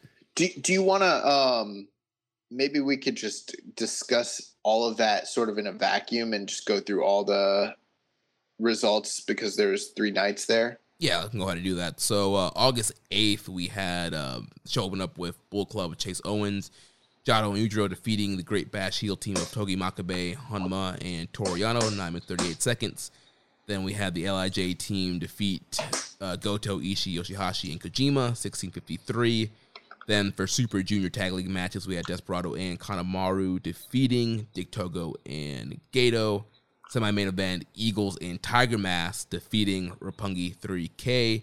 And then in the main event, Bull Club's cutest tag team, ELP and Taiji, defeated Master Wato and Ryusuke Taguchi. And then on Monday, August 9th, we had Tenzan Honma and Yano defeating Chase, Jado, and Yujiro the Lij team defeating Goto, Ishii, Yoshihashi, and Togi Makabe. Then for Super Junior Tag League action, Bull Club's cutest tag team, ELP and Taiji, defeated Bull Club's Dick Togo and Gedo. Semi main event, Robbie Eagles and Tiger Mask defeat Despy and Kanemaru. And then the main event saw Master Wato and Ryusuke Taguchi defeating Roppongi 3K, SHO, and Yo. So that puts our standings at uh, Bull Club's Q's tag team, six points, 3 0. Eagles and Tiger Mask, six points, 3 0. Despy and Kanemaru, four points, 2 and 1. Taguchi and Wato, two points, 1 and 2. Roppongi 3K, 0 and 3. They're out. Gedo and Dick Togo, 0 and 3, and they are also out. So, guys, overall thoughts on 2021 Super Junior Tag League thus far?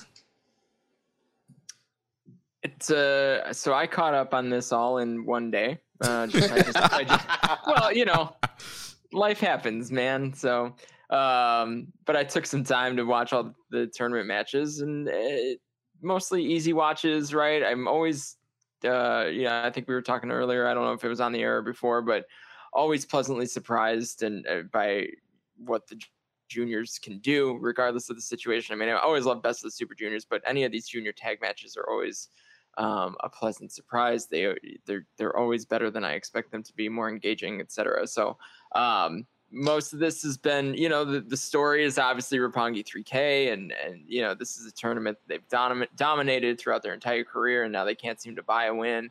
Um, so clearly, we're headed towards something there, which I think is great because they, as a tag team, I think they've done everything that they can do. So, um, you know, from there, the, uh, that that's the thing to keep an eye on. Do they do they finally get themselves a win? Do they actually lose? You know, lose out completely? I mean, it's a short tournament, so losing out completely is not the end of the world.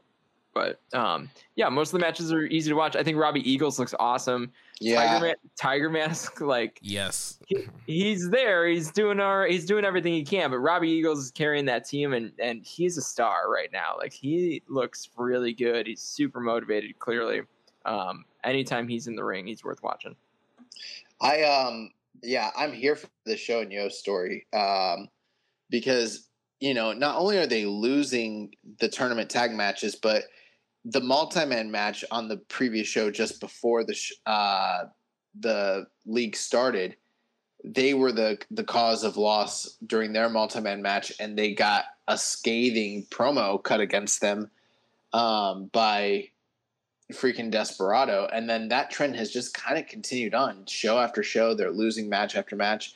Uh, we'll get to it, but even today on the 10th, they were in another multi man match that they were the, the, the losers of. So it's like five big prominent losses back to back to back. And they don't seem to know how to get it together. They don't know what's going on. These guys are cutting promos talking about like, dude, you do you guys even belong in New Japan anymore. You guys need to go away. Like they're not even talking about like breaking up. They're like, yo, you guys can't cut the mustard, you know? uh, so it's great. And like I need them to finish this story out by going completely winless in this year's Super Junior Tag League, which means they need to lose to Gedo and Jado or Gedo and uh Dick Togo because when that when that happens, like they're gonna have that come to Jesus moment, you know, like, all right, where do we go from here? Like, what's next? And you know, I, I'm all about that because the idea of them just having your run of the mill, you know, they're gonna put up, you know, X amount of points and be in the finals and be in the running again, like that. That would have just bored me to tears this year. Yeah, I gotta say, yeah, definitely love the, the direction they're going here for Pungy 3K and, and their story of the tournament. Uh, Yo has been the one that's been eating the pinfalls so far in all the matches, and you know, Michael Jannetty uh, or Marty Marty Marty Jannetty. Jannetty, yeah.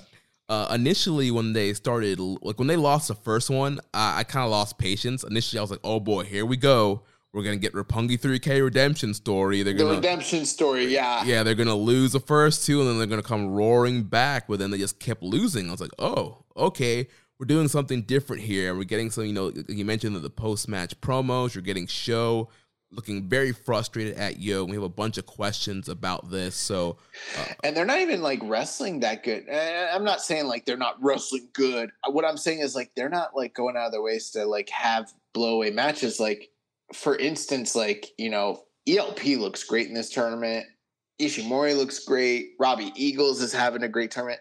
I'm even like pleasantly surprised by like Wato and Dick Togo and and Gedo, the the the two guys who like it's I I think there's probably a story element to it. Kind of reminds me of that year where uh Okada kind of had a down G1 when he was carrying the balloons out. You know, he wasn't wrestling up to his potential because it fit the narrative of the story. I think that's what's happening with SHO and Yo here is like they're they're kind of just wrestling mid and and just having lackluster matches and just going out there get beat, you know? Yeah, and you know, one, before I go to the questions, one thing I think that would have helped. Like, the story is good. I think one thing that would have helped the story more is if they had not won the tag team title as soon as Yo came back. I think I that agree. This story could have been even more compelling if they had failed in the tag title shot and had kept failing to win big matches leading up to this tournament. Yeah, I agree. Uh, some questions here. Uh, why did you do that, bro? Says seems like 3K are finally heading towards a split, but who turns on who? EMJ does PR says, are we finally getting our barbershop moment for Punky 3K, or are we going to get a big redemption arc for the former champs? And Rambo and Slam Pick says, you guys see the vibes of a SHO turning on Yo and joining United Empire angle coming, possibly at one of the upcoming MetLife Dome shows. They are leading up to something with the junior tag league situation, right? Yes, They're, they're leading up to something. they're, they are leading to something. I'm I'm not one to really speculate at this. honestly, I'm I'm just along for the ride because you know, for so many years we've been expecting something to happen, and every time we try to book it out, they kind of disappoint us. And for all I know, okay, for all I know is that they tell this story about them having all these heartaches. Then and they win at damn Wrestle Kingdom again. And then, and then they somehow come back at Wrestle Kingdom and win those fucking junior tag titles, and it is still a redemption arc story. Like, you know what happens? We, we need to find ourselves. We, we need to go to America. Roppongi Yeah. 3K on strong, and then they get their groove back. Tempura Yeah, they- Boys. Yes. they- there's there's no telling what the real like outcome of this might be. Maybe it is a breakup, but maybe it's not. You know, so I'm just I'm gonna hedge my bets and just say like let's just wait and see how it plays out. You know, and give them kind of the liberty to do what they want to do. And if it if it is really good, great. You know, and if if it does lead to new career pathing for both of these guys, that's awesome. But uh I don't know. I'm just I'm not ready to commit to the idea that they're doing the full on breakup angle with them because they've been so res- reticent to do that. Right, and this also could be a setup for the best of the Super Juniors. I'm assuming that's going to be, you know, towards the end of the year, like it was last year. Prob- SHO yo final. I'm not sure about finals, but um, it, it'll it'll probably be a single block tournament again. So these guys will, will face off. Um, Yo's don't don't wish that evil on us. Come on. I'm, I'm just saying how the calendar lines up and how they, what they did last year. It was a single block. They did Super Juniors and World Tag League together. Hopefully, we can get a, a double block. But either way, you, you could do a big SHO versus yo match in the best of Super Juniors. That could lead to something. Final. For the rights to Roppongi 3K. Yes. Roppongi 3K is not even Roppongi. If they don't have that theme, they're not even Roppongi 3K anymore. What is their theme right now? Like, It's a- it's a pi- it's a Is it piano music. That's what it is. It's It's like What? some. Cra- like why? It's it's a second. It's like a 1992 like Sega Genesis side scroller like you know f- chaos level. Like that's what it like- sounds like. What they get tired of paying Rocky royalties? Like, what are we doing? yeah. You, you know, I like your idea, Josh. So you, you have them fight for the rights uh, of Roppongi 3K. You have SHO win, and he picks a new partner who comes out as Yo, and it's like the new Yo, the new Roppongi 3K. no, no, no, not the new, the real yo. They they have a they have like Ren Narita come back as the real yo. Didn't they do something like this with uh, Harlem Heat and Big T? oh yeah, They had uh they had Ahmed Johnson come out as like Harlem Heat 2000, and they had a, he had to wrestle uh, Booker T for the rights to Harlem Heat. Stevie Ray and Big T. oh man. But yeah, so we'll, we'll wait and see what happens with Roppongi 3K. Overall, the tournament, I think the matches have been very good. Like you guys mentioned, you know, Dick Togo and Gedo, they have been surprisingly not bad. You know, it's it's amazing. Oh my god, it is amazing. it's amazing what Dick Togo can do when he's not choking somebody out and doesn't have evil around him. Dick Togo's moveset is so funny. He pulls out so many like 2001 era attitude era like WWF moves. Like it's it's really funny. But yeah, man, I mean they're they're clearly cheating, but like they're cheating in a way to where it's like not a million ref bumps, a million people getting groat wired and all that. It's they're just you know, eye gouging and pulling hair and biting and leg tripping. They're just doing standard fair like grimy heel work, which is kind of funny because every match that they're in, they're like the dom. You know how like when you have heel versus heel, oftentimes these tournaments, one heeldom has to kind of subside to the other one and defer. Like they're like the master like heel team in this tournament. Like they wrestled their Bullet Club counterparts and like they were the bad guys and they wrestled. um I don't know if they did they wrestle Desperado and Kanemaru already. I think they did, right? Um, hold on. Yeah. yeah, they did. That was Yeah, on they did. August eighth. Yeah, and same thing. Like they kind of were like, you know, it's sort of like when Suzuki's in a G1. Like no matter who he's wrestling, like he's the heel because you know he's the top heel. Like and so they they they align further on the heel like spectrum than any other team, which has been kind of crazy. And the matches have been, I wouldn't go out of my way and say like they've been good, but they haven't been these awful, horrible, terrible slugs that I was dreading. You know, thinking it was going to be the worst shit ever. Like it's not, not been at all. Yeah, I really enjoyed um, Gedo and Togo against uh, ELP and Taiji. I thought that was a, a, funny little matchup there. And like you mentioned, yeah, Gedo and Togo kind of pulling out all the old school tricks on those guys and ultimately ended up still eating a sudden death. But yeah, that, that was a fun match. Gedo's like, oh, easy night, easy night. He's like, no bumps. okay, uh, Gedo was trying to pull that Togi Makabe plan. He told him no bumps. this shit was so funny. But yeah, even bro, even Tiger Mask going out there and like really putting in effort. Um, uh, him and Robbie Eagles like been my favorite team of the tournament. Yeah, surprisingly, they've been, awesome. And surprisingly, and, they're yeah on, on, right up there with uh, ELP and Taiji. ELP and Taiji Ishimori. I mean, they're quite frankly the best team in this tournament right now, and uh and the cutest, like, and the cutest, and uh, I'm at the point where I just really want to see Phantasmo and Eagles square up. And like to me, they're like the front runners of like you know, we've we've got a lot of great talent in this division, but I mean, they're the high they're the real flippy do high flyer wrestlers at this point. I mean, even when um Hiromu comes back, who knows what kind of style he employs. Like I know it, it's probably still going to be high risk, but he's never really truly been like the most flippy guy. He's kind of been more like hurl my body at you to try to kill you type of guy. Like, but you know, it we don't have a Will Ospreay or Ricochet, and like right now, that's kind of your ELP and your Robbie Eagles, and they're awesome. And I'm like, I, I want to see more of them at the top of this division. Well, you're in luck because the rest of the Super Junior Tag League on Monday, August 16th, the main event will be the Bullet Club's cutest tag team, ELP and Taiji, against Robbie Eagles and Tiger Mask. So two uh, undefeated teams facing off, and then we'll have Despy and Kanemaru against Roppongi 3K, and then Taguchi and Wato against Gedo and Dick Togo. And then the final night of tournament action will be Tuesday, August 17th, where the uh, order of matchup will be determined by the final rankings, but it will be Taiji and ELP against Despy and, and Kanemaru, Taguchi and Wato against Eagles and Tiger Mask, and then Roppongi 3K versus Gedo and Dick Togo. That possible uh, come to Jesus moment that you mentioned, Josh, could be coming for Roppongi 3K on the 17th. Also, uh, so I mean, at this point, um, the, I mean, even though Taguchi and Watt only, you know, they've got two points, like they're not technically eliminated. It, it, there's so much that would need to happen for them to stay alive. Uh, they're pretty much essentially out. I mean, do you see any scenario where Suzuki Gun maybe ends up in like a three way tie or ends up as like the number two still at this point?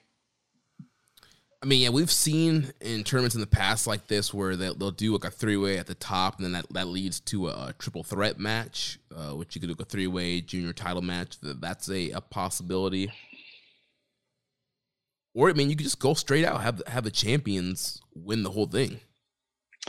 Yeah, I mean, I guess that that main event on Monday between the two undefeated teams, that's really going to be one of the big determinate d- determinants because I mean that's going to give them the tiebreaker regardless of what happens at that point. Yeah, you, you also could. I mean, we've been seeing the the junior title and the junior tag titles kind of wrapped up together. So you, I mean, you could have Eagles and Tiger Mask get the win, which gets them a junior tag title shot. Then ELP and Taiji retain against them, which gets ELP a title shot against Robbie oh Eagles. my god, that was my that was my fear that that's what was going to happen. But when you look at the that's field, a good I mean, match though. It seems possible that that's what's happening. No, I'm not opposed to it. I'm just yeah. I'm just opposed to always having the junior tag title be the lead into the sure. junior title shot, and that it's literally been a, almost a full straight year of that nonstop. Well, I, yeah, but I also think good point. But Ishimori and Phantasmo are coming to America, so That's true.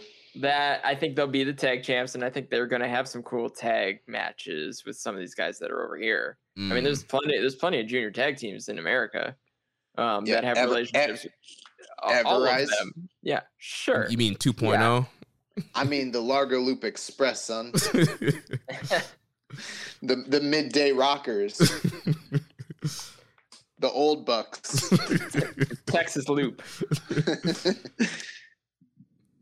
So but yeah. Uh, oh, one one other thing, and I think I mentioned this, but like Wato, pretty impressed in this tournament with Wato. Like this is the first time in like since he's come back from excursion where I've fully felt like he's pretty competent. Yo, that uh that Tope con Hilo over the corner that he did, I think it was on the Saturday show. That was pretty dope. He's still putting together a lot of those um high risk moves that we when he first came back we are like, "Oh shit, he's doing some awesome stuff." But then he's not botching as much, you know, on top of it. So it's like you kind of combine the cool stuff he was doing and then mix that in with just like straight up, you know, capable wrestling. Plus, he's kind of going out there with Taguchi, he just looks more confident. Like he doesn't seem as unsure of himself. Like, you know, I don't know what's going on, but he just seems like kind of ready. Like I, I don't know what his placement in this division's going to be long term, you know, at any point. But uh I've been pretty impressed with him to be honest. This was a tournament we were dreading last week, and uh, it's been pretty pleasant, which is kind of surprising. Yeah, it's a quick, short round robin tournament. It's fun. Yeah, I was I was loathing well, it last I week. think everyone thought you know Gedo and Dick Togo were going to come out and be choking everybody. The worst, the worst versions of themselves, and they have been actually kind of the best versions of themselves. Yeah, yeah, we've gotten. I mean, I think everybody has been pretty phenomenal, and even like I, I applaud Sho and Yo for like, t- like toning it down for the sake of the story. So you know, um, you know, big big uh, thumbs up all around for everybody involved.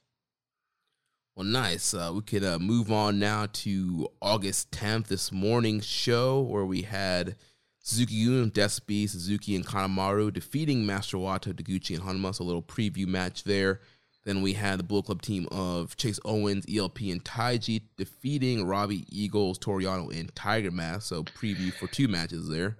B- big story coming out of that match. So all throughout this uh, these series of shows, we've been getting a lot of Chase and uh, you know Toru Yano going back and forth and trying to make the other one t- you know say I quit in the mic, and so it's been leading to what we assumed was an I quit match. Well, during this match Chase brought out the strap, and at the end of the match, they started using the strap again. And then he pretty much made it known that they're going to be having some type of strap match, which they already had one earlier this year.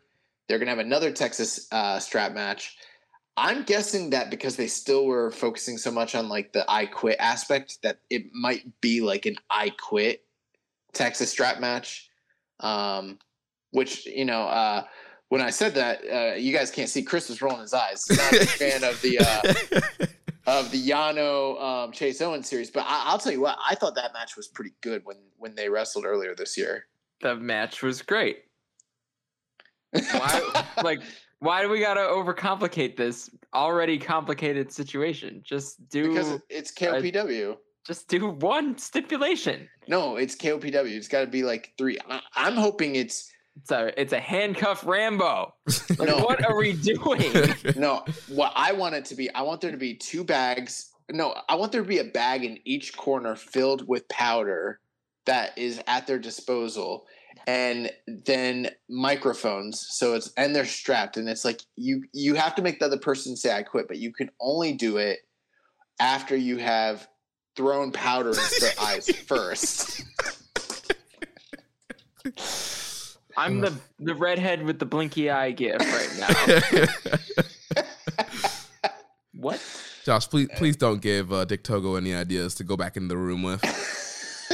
we, we we have a lot of downloads in Japan. It, it could be to, it could be Togo. He, he listens, goes back into the room. I got a great idea, guys, for this uh, KOPW match. anyways, anyways, hear me out. Powder. get, get get ready for some some type of KOPW strap match between these two guys. Which the first one was good, so maybe this one will be surprisingly as well. Yeah, it'll be good. Why maybe. do we have to do it again? Well, well, because Chase is the Texas heavyweight champion, and in Texas they use straps in their matches, so that's why. They also have Texas death matches. They're not, when they're not ready for that, it's KOPW. It's not serious. Are you KOPW explaining me? Uh, so next up, we had the Bullet Club team of Dick Togo, Evil, and Gedo defeating Roppongi 3K and Togi Makabe. Evil tapping out Yo with the Darkness Scorpion. I have a question here from Dom Homie 101. It says, It's time for songs that remind you of evil.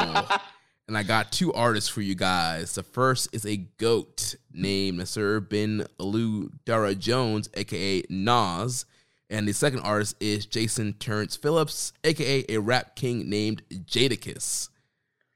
I yeah, last week uh, I was on the phone with uh, Rich, and he was like, "Bro, why people keep asking you guys all these like hip hop like you guys don't even listen like you're not hip hop heads like what are you guys doing?" And I'm like, "Bro, I don't know. Like I can't make them throw the questions to your podcast, you know." so who who is the song supposed to remind us of? So of evil. of evil from Nas and Jadakiss. Okay, uh, here's one. Hate Me Now by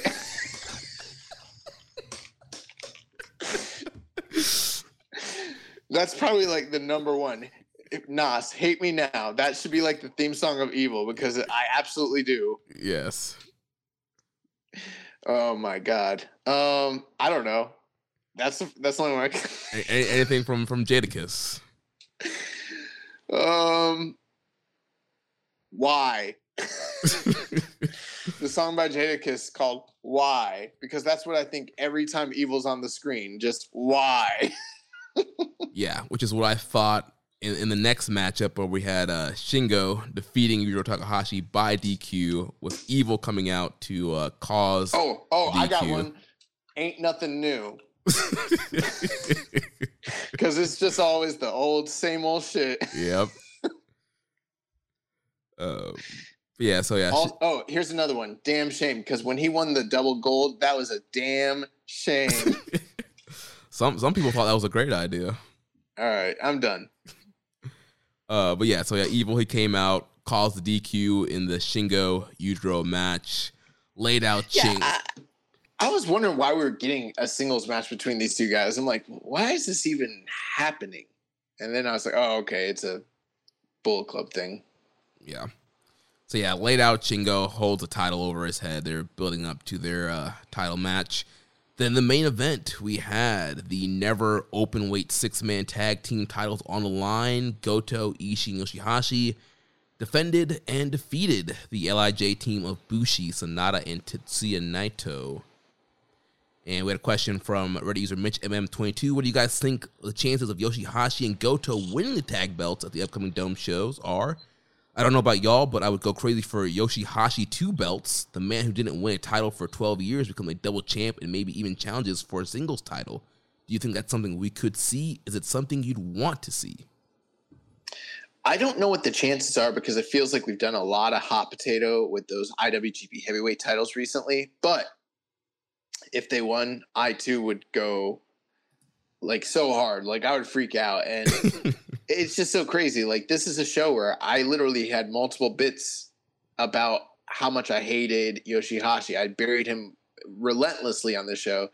And this title run, which has literally lasted um, over a calendar year now at this point, has completely changed mine and many people's perception of him. And you know, this this team is so good that like they had me really into Bushi this week, which is like crazy. Yeah, that's something to mention. The, the build up to this match, there were several interactions with uh, Bushi and Tomohiro Ishii. These guys going at it post match. Ishii ripping off uh, Bushi's mask, uh, cut a great promo in the back saying, you know, Bushi, you you spend so much time working on these masks and picking which mask you're gonna pick. You need to worry about your fight, your in ring. Like this mask is just a rag. And so hilarious Ishii promo of the year. Um, also, every every time Ishii and Bushi like went head to head, I was just like, "This man's a junior. he needs to be in the best of the Super Juniors. he needs to be the IWGP Junior Heavyweight Champion. Like that's what needs to be happening." Is that the revelation you were uh, going to tell us about that you had? No, oh no, no, no. Oh, yeah. had- so this is my revelation. uh, this will probably change once G1 happens, but right now, as it stands, I don't think that come award season, if we were to stop the calendar year right now, I don't think we could possibly have a competent wrestler of the year contender category without actually nominating the Chaos Six Man Trio as one of the top candidates for wrestler of the year. We've Mm. talked about it in the past. We've talked about, you know, when uh, the Young Bucks were on an incredible tear, literally nominating them as one of the wrestlers of the year. Like, there's very few singles wrestlers that have had a better string of matches this year than the Chaos Never six man tag team. And when you also couple together not just the six man tags they've had, but also the singles matches that they've had in conjunction to those feuds, it puts them over the top. Like they've got to be one of the top contenders for Wrestler of the Year. They, they wouldn't win it, but they'd have to be nominated. Yeah, I mean G1 season is, is upon us, so I mean that that could change very quickly as we lead into G1 and, and Dome season. I mean, definitely top candidate for tag team of the year, but yeah, their consistent work could yeah there there is an argument for them as a wrestler, straight up wrestler of the year candidate. I think they've got tag team of the year locked up, right? I mean, Uh, you'd be surprised. I think there are some, like, you know, ardent, dangerous Tekkers fans out Yeah. there that are going to vote. yeah, They're they're the higher profile tag team. depends on how.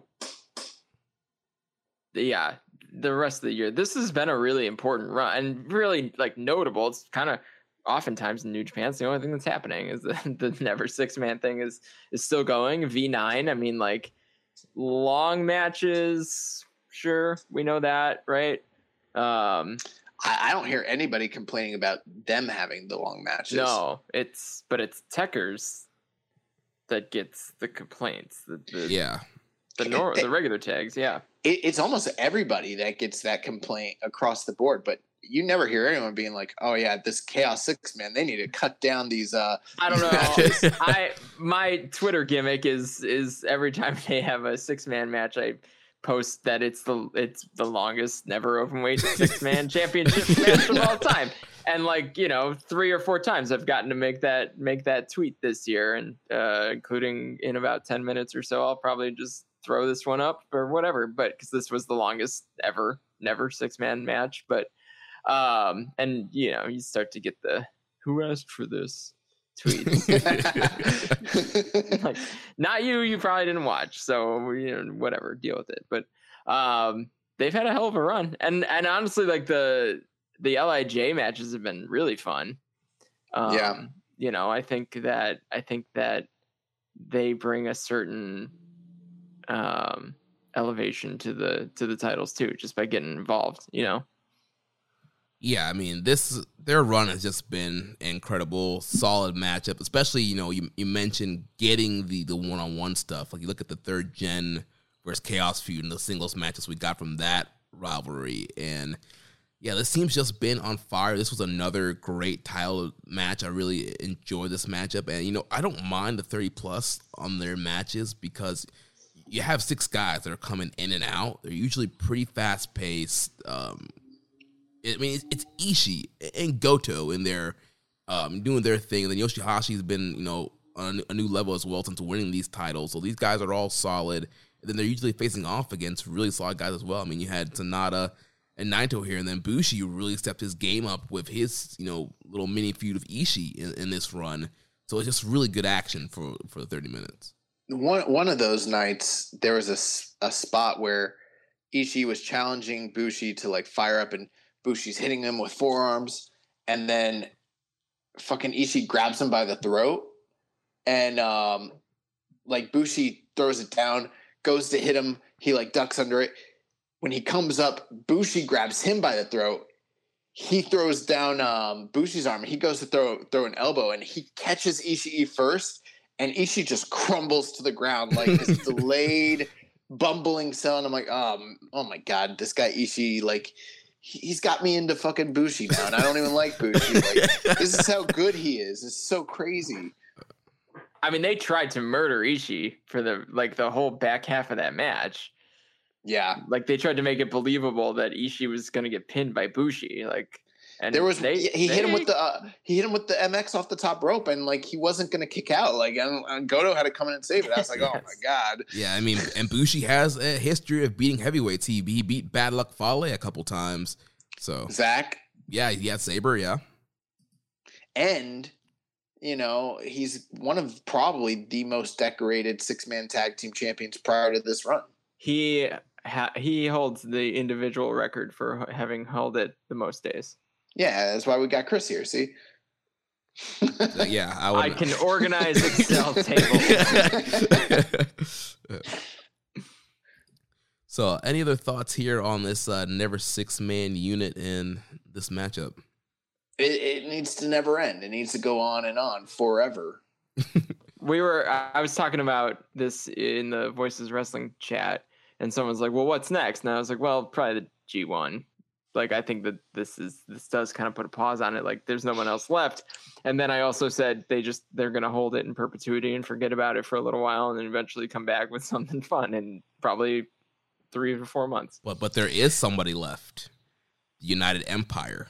United Empire is on the on the horizon, So, like, and Re- Oh, If you That's can Wrestle get. Kingdom's not far away. So if you can get Henare into the country, Henare, Cobb, and O-Khan, run it. Oh, that could be fun. they're probably gonna win it. That's gonna be the team Yeah. that probably beats them. Yeah. It's got to be. Nice. Well, I think that's gonna do it for this discussion, right? Yeah, and then you already mentioned the the post match angle that's going to lead to some kind of strap match that we're going to get at the uh, Dome show between Chase Owens and Yano.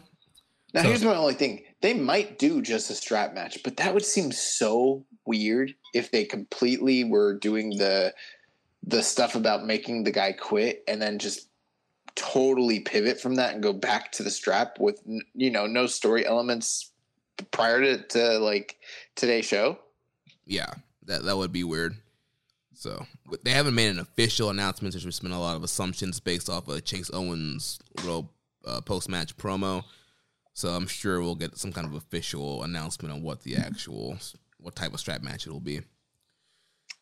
Uh, so some, Oh, some go ahead. quick news items here to just run through real quick. So um, in recent week, New Japan has proceeded with their workplace vaccination program for wrestlers and staff residing in Japan. All participating staff members and wrestlers in the program have now received both vaccine doses. So uh, that's awesome news there. Uh, we found out where Yota Tsuji will be going on excursion. So Yota Tsuji will be going to Rev Pro Saturday, September 4th, making his uh, Rev Pro debut there. Then on tonight's episode of AEW Dark, we had Hikuleo making his second AEW appearance. And then for AAW Wrestling Destination Chicago, Thursday, September 2nd, Logan Square Auditorium, Juice Robinson will be making his return to AAW. Nice. So now we just have some uh, other questions here and then uh, recommended match of the week, and we can get out of here. So, first from uh, Reddit User Grunty Dodds, he says, Soon Russ Taylor is going to be available again. Would you like to see him back with Team Filthy, or is five members enough for the stable? Uh, I mean, I, I like Russ Taylor a lot. So if if he does come back, great. Uh, I I don't think it would be good for him to be in that stable again because that's just kind of like retreading old water. Like I don't know. Um, but as far as like getting him back in New Japan, I mean, sure, why not? You know, although there's a lot of talent out there now. You know, so that's the only thing. Yeah, I think it was disappointing to see him go to NXT at the time, considering he was kind of just building a, a foundation around kind of the top tier of US, I guess you could call that independent work, right? If you're not actually contracted and signed. So, um, and then he got buried and released. Um, so I would assume we'll see him back in some capacity, even if it's just for a you know one of these double shots in Texas or Philly or you know whatever lines up with his no compete. I think um, there are I know that there are people in the New Japan US office that really like him, so um, he'll land on his feet. He'll be fine. Um, as for the Team Filthy thing, depends on how invested you want to get with him. Um, probably depends on um, and kind of what you want to do with that unit and how stable you want that unit to be because we've talked earlier that it there's ever moving pieces It's like a band, you know, where like there's certain bands where it's like named after like the front man and it's just his band and like all kinds of different people can come in and out of it. Like as long as team as long as Filthy's there, it's always gonna be Team Filthy. The rest of those guys, it, it could be anybody. You know, Team Filthy could be any collection of any guys. Yeah, I mean, I'd love to see Russ Taylor back on strong. Um, you could do a storyline of him trying to earn his way back into uh, Team Filthy, and eventually just leads to him not being able to cut it, and he, you know, joins like the strong Hontai group and fights against Team Filthy, or maybe he does eventually get his way back into Team Filthy. Um, I'm not, I'm not against if they they do it have six guys in there. I mean, traditional New Japan factions seem to have a lot of guys in there. So, I mean, uh, I don't think it would hurt having him those guys. Next question from uh, Viking Pain. He says, I remember reading on The Observer that the Tokyo Dome will be undergoing renovations that could affect Wrestle Kingdom 16. If that's the case, do you see them hosting the show at a different location or maybe even in a different country? Wrestle Kingdom 16 at Madison Square Garden sounds real nice. I heard they're doing three nights this year. Triple Dome Dash. Yeah, yeah, or quadruple dome. You know, quad four nights. Boom, boom, boom, boom. You got the U.S. title, the Never title, strong openweight title, and the the world K- heavyweight. KOPW. You're, you're gonna put them all together, and then you're never gonna separate them, Oh, man. and you're gonna carry carry around four belts because, you know, in And a all trophy. Japan they have in all Japan they have three belts, and in New Japan we need to have four. Bro, they don't even have three anymore. They, you know, they- they're fucking weak. They tr- trade it all in for one belt. you know? Except when they did that goofy uh, that three way kinda match. gauntlet kind of thing. Yeah. There's there have been a few times where they'll they'll bring out the replicas, Yeah. you know, for special occasion. And it's like, uh, don't don't try to make it fancy. You got one belt, okay? I thought it was cool. um, I did hear about the Tokyo Dome situation. I was I didn't ask. I haven't asked anyone anything about it, but it would it'd be real weird to run January fourth somewhere else. Um, I don't think they would do it in America. Like I don't think I've Madison Square Garden. That does sound real nice. I would probably be there. Um, Oh, yeah. Like uh, yeah, I'd definitely be there. But that seems so unlikely. yeah, they're they they would figure out something else to do. But like I said, I haven't I haven't I didn't dig in. I should just ask Dave. I um, I'm wondering if like the next best alternative would be like Saitama. Sure. Although, like, I think one of the big reasons they don't run Saitama is the exorbitant costs, and it's been a money loser for them in the past. But I'm like, that's like the one big building that they have run, but they don't regularly run, and it's right there. And it would be that'd be pretty prestigious for them to run that building for that event. That'd be like the one um, replacement that I think would be like people would be like, oh shit, they're running Saitama Super Arena. Mm-hmm. Yeah, that'd be dope.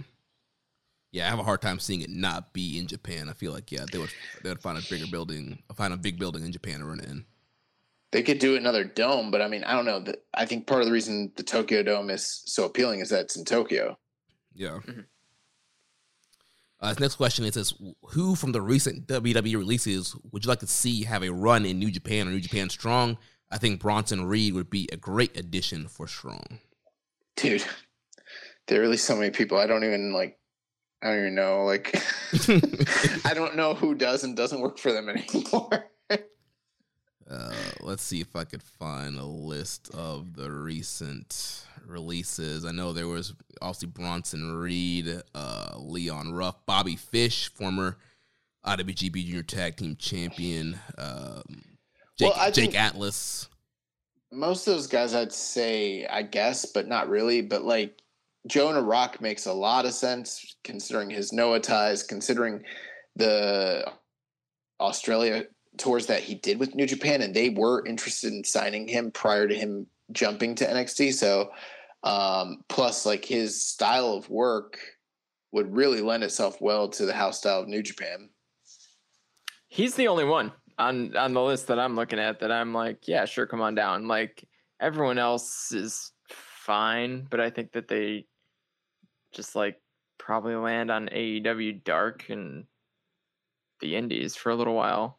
Yeah, the, Bring there, in, uh, there's I- I- Alex, Alex Zayne who was on Strong Oh, before sure. he left, so they could prob- potentially bring him Don't back. you mean Ari Sterling? Yeah, Ari, Ari Sterling. Uh, there is um, Asher Hale, the uh, former. Um, gosh, what was his name? He's a team with uh, J.D. Drake. Anthony Henry. What's his uh, indie name?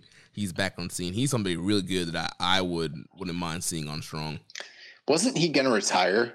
He was, yeah. But huh. Man, but- that's gotta suck. but he says he's you know hitting the indie scenes, and so uh, I could it'd be great to see him get a shot on Strong. I think he's really when Josh and I have seen him all the time here in uh, Florida and FIP and some other indies, and so he he's really good. Yeah, he's alright. Uh,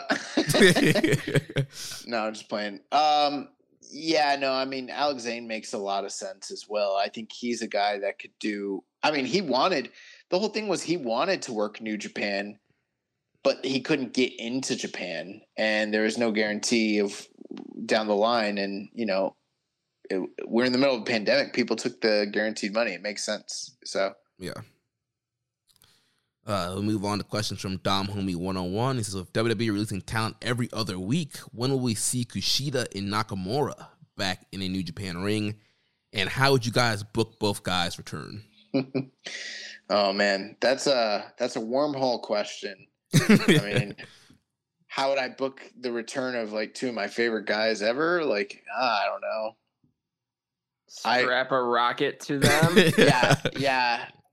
I, I think with Kushida, I would make him a heavyweight. I'd bring him in as I would not put him in the junior division ever again. I'd bring him back and I'd have him work with the big boys. Nakamura, I mean, I'd probably have him work at Naito day one. Just yeah.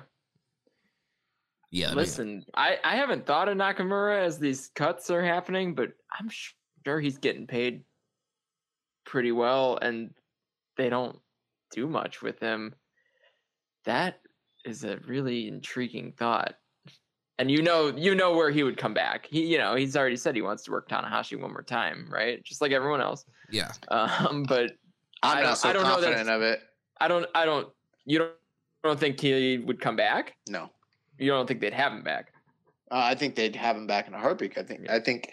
I think that like he made this really big life decision for his family to move to America, and they made they planted themselves here. Now, could they all move back to Japan? Sure.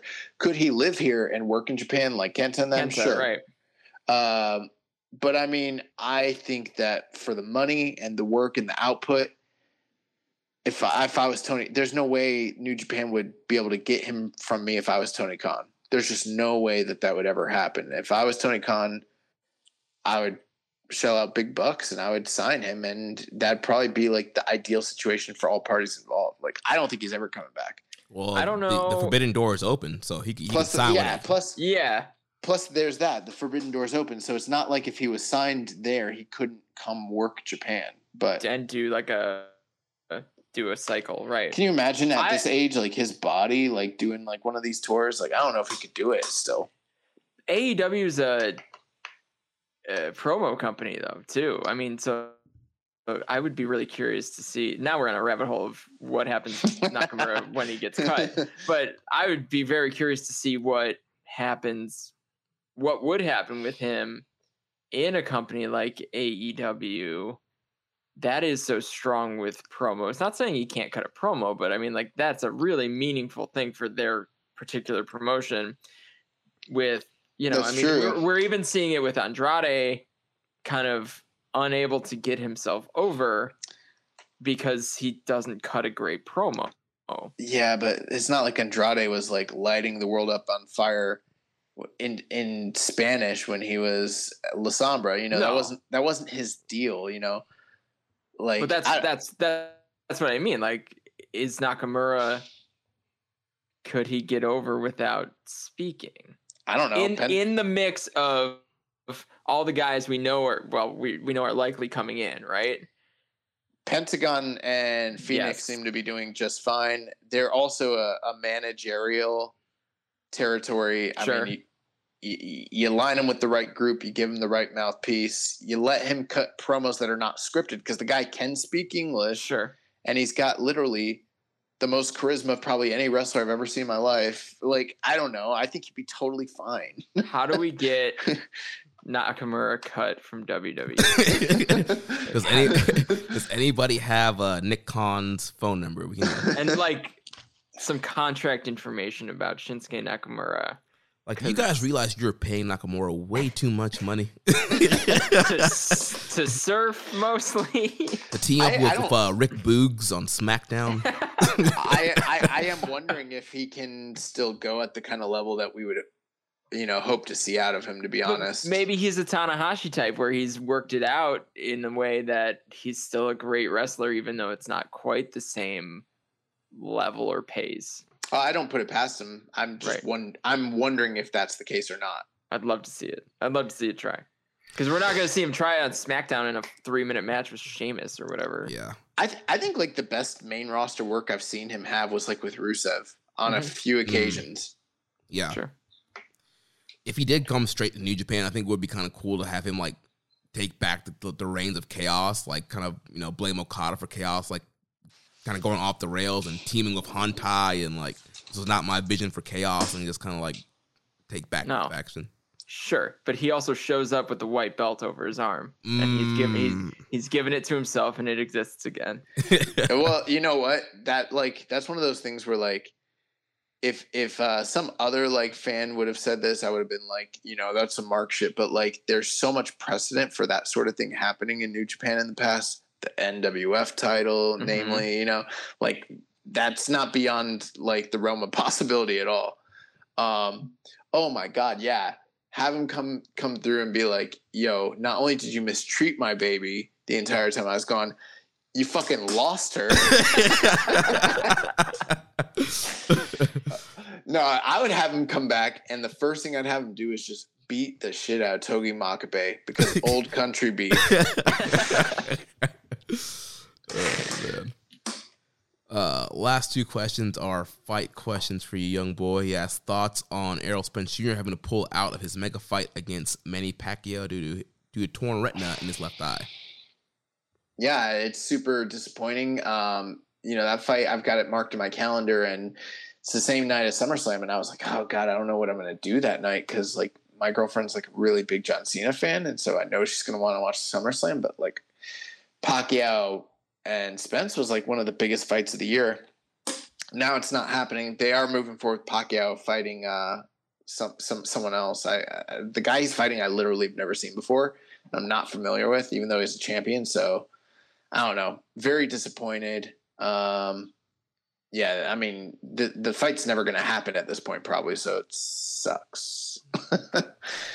He also asks, "Young boy, can you break down a fight between Shane Sugar Mosley and Felix Tito Trinidad?" Yeah, that's a tough one. I mean, I think it really depends on where it happened and when it happened. Um, these hypotheticals are always tough because, you know, it's like, what are we talking here? Are we talking prime versus prime? Are we talking about a particular time in history, like 1997, 1998, 2001? You know, what what specifically is it? But um,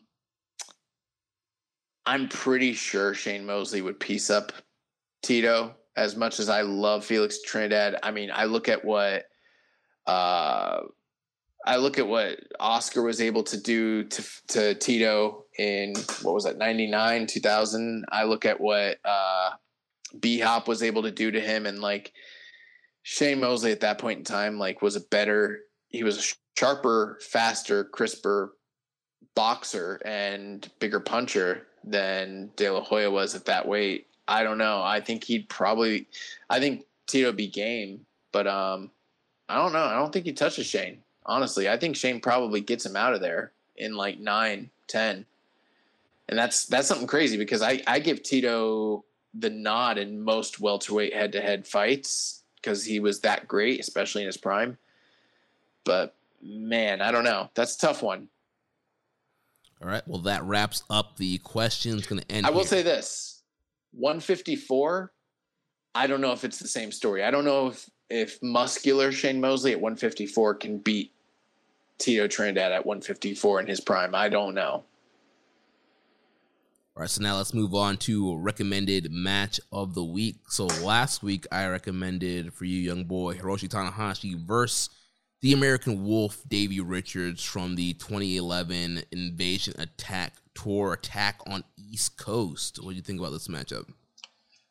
Yeah, uh, this was pretty cool. Um, obviously, there was no commentary, but you know, seeing like Davey Richards, like one of the guys that I liked the most from that time period, but also like one of the most hated wrestlers to like just his reputation with other workers is that he's literally one of the worst um, people to work with, and like he's like universally hated by most wrestlers. Um, to kind of see him go out there in his prime, like that's in that like era where he was on top of Ring of Honor and like just doing the best work of his career. And seeing him go up against Tanahashi as IWGP champion is like, like very surreal, and it's in such a strange setting because I mean, there's maybe a few hundred people, maybe not even at that show.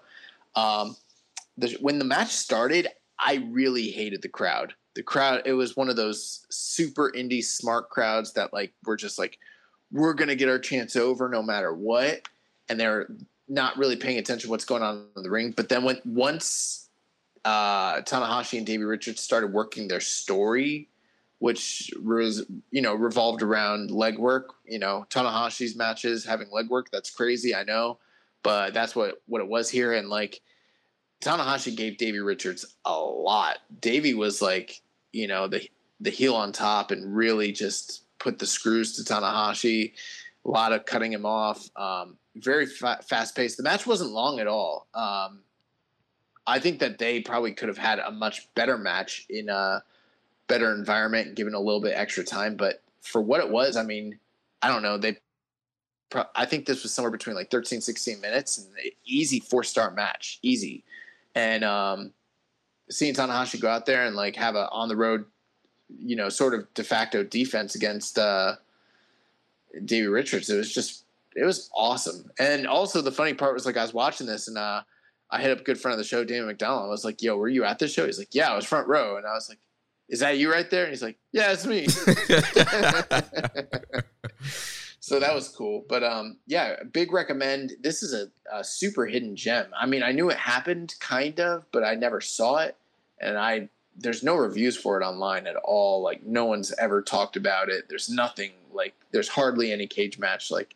So if you've never seen Tanahashi Davey Richards, it's a quick watch and um, it's like just really cool to kind of see the early start of like the U.S. expansion even back then. So yeah, big recommend. Nice. So uh, Chris, it's uh, up on you for the recommended match for the week. Well, I want to do something uh, ties back to Resurgence. Uh, so I go to Los Angeles, and I think Kenny Omega versus Tomohiro Ishii. Didn't we just do that one? Did you? Uh, I'm not on the show every week. yeah, we did. I think we did that. That was a couple weeks ago. Well, all right. Give me a sec then. Find something else here. no, not that uh, match. That match sucks. this is funny because Jeremy never does this, but I do this all the time. So it's like it's kind of funny that like uh to experience someone else like picking the match live on the air. Let's see. I thought I had a good one. No, you did. It was really great when we reviewed it like yeah, three weeks ago. It's great. I've told you how I listen to your show. I listen to all of it except for the last 20 minutes usually.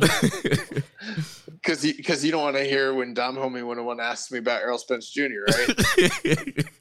I lo- listen. I love boxing, so I'll listen to that all day. But oh, well, then what were your thoughts, bro? You could have asked answer these questions. That's your uh, segment, man. It's not my segment. it's it's all of our segment.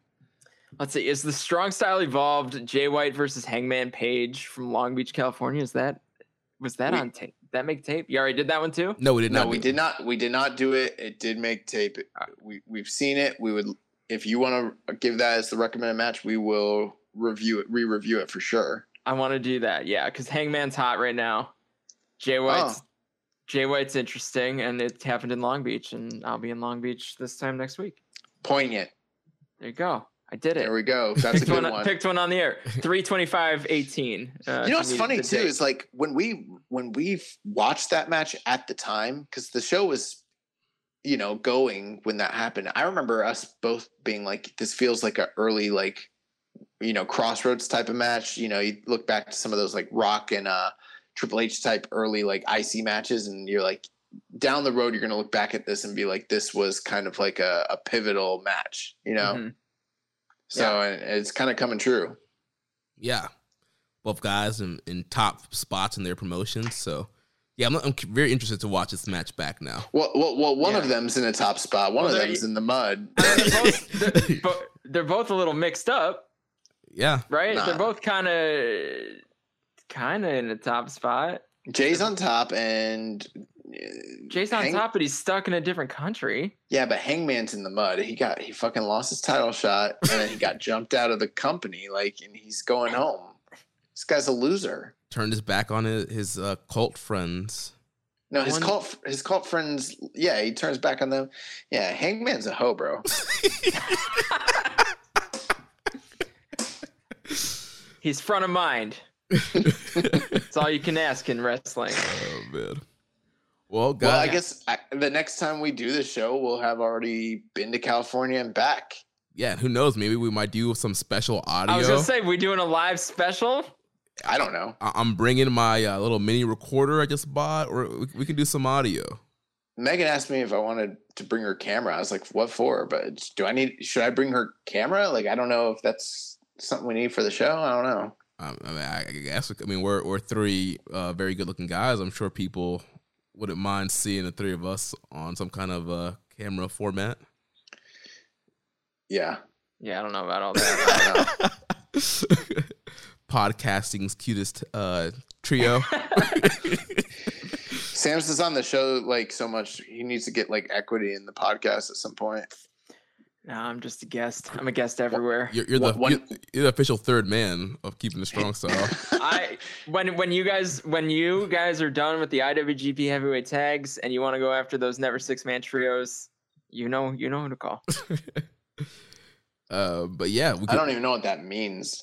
it means you know. it means you- I'm your third wheel. I'm gonna be your third wheel in LA too, probably. Hey, I'm, some of the time. looking looking forward to hanging out. Yes, actually meeting you in person for the first time. Yeah, this Yeah. weekend that'll be dope. But yeah, We gotta figure out. Oh yeah, guys, if you've made it this far into the show, if you're listening, and you have any recommendations about things to do in Los Angeles, uh, we do not have a lot of time there. We literally got some of Friday, some of Saturday, and then we're going home. But if you've got food recommendations or things that are like you have to go do this, shoot them to us. Let us know so we can, uh, you know, do some cool shit while we're out there. I guess we're gonna be in Koreatown, or at least me and Jeremy will be. I don't have a hotel booked for the first two nights of my trip, so Why why don't you come stay where we are? I don't, maybe I will. hey, okay. you're more than I welcome, don't know. man. So, I mean, whatever. We're this far Well, into the well, show. I'll well, just say it all well- in the air. No, I like. I'm sticking around. I'm going to the Long Beach show, so I have my my ho- my wife booked hotels for the second two nights because she was she's coming out for the second two nights, and she's a she likes nice hotels, and I was like, I don't really care where I stay, so I'll figure it out later. And and now I'm like three days from leaving, and I still haven't figured it out. Well, well, But- well, our place looks. um It's not. It's not fancy, but it's. It looks pretty nice for the I mean, price. it's just a bed, right? Yeah. It is. Yeah, Yeah. but it, it's. Yeah. Yeah. We'll talk. We'll talk off air. Yeah, we'll, we we'll don't work want it. to. We, we're not. We're not going to give it away because you know these listeners. they're- Yeah. These, these kiss marks, you know. Yeah, you know. I'm trying to relax when I'm out there. I don't want to be walking out the door and the I- autographs. I don't personally need restaurant recommendations because I will be eating In and Out uh, and ruining my my diet. And I but, But and that's, I that's ex- what meal are you eating? No, in and I'm out at the- exclusively eating In and Out Burger. Are you serious? no, Oh, I was like, that's terrible. I was like, we're gonna be in Koreatown. Like, I mean I might go twice, Like, but, I'm- Little not gonna eat- Tokyo's there. Like, I was like, there's gonna be like some really great ramen and and stuff like that out there. Yeah. Yeah, guys, uh, stay tuned to the feed. We'll probably do some some some kind of exclusive audio that will drop on the feed with the three of us there live from California. And uh, next week we'll be back to review Resurgence. So if you enjoyed today's show, please consider making a donation by visiting socialsuplex.com slash donate and click on the donate button under the Keeping It Strong style logo. Make sure you connect with us on social media. The show is at KI Strong Style on Twitter. The network is at Social Suplex. You can follow me at Jeremy L. Donovan. You can follow Chris at the Chris Samsa, right? Yep. Yep, Uh, that's the one. and then facebook.com slash social suplex is where we're at there also in the wrestling square circle facebook group facebook.com slash group slash wrestling squared circle on reddit on the pro black guy just keeping a strong style email me jeremy at socialsuplex.com make sure you check out all the other shows that we have here on the social suplex podcast network one Nation Radio, hosted by Rich Latta and James Boyd. The Grave Consequences podcast with Caleb and Maserati. 8-Bit Suplex with Josh, number two. All Things Elite with Floyd and Austin. And the Great Match Generator with Danny. Don't forget to subscribe and leave a rating and review. And we will catch you next week on Keeping It Strong Style, the ace of podcasts. Itchy Bon. Thank you for listening to Keeping It Strong Style. We'll see you next time.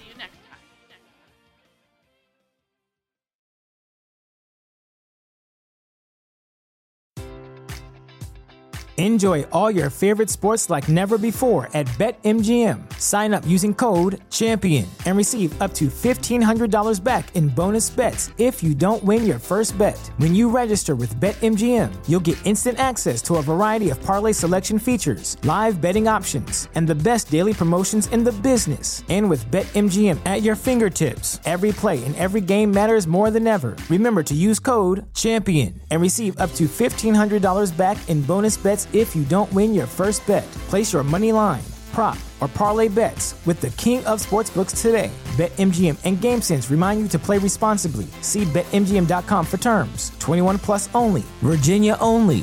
New customer offer. Subject to eligibility requirements. Rewards are non withdrawable bonus bets that expire in seven days. Gambling problem? Call 1 800 Gambler. Promotion. Promotional offer not available in Washington, D.C.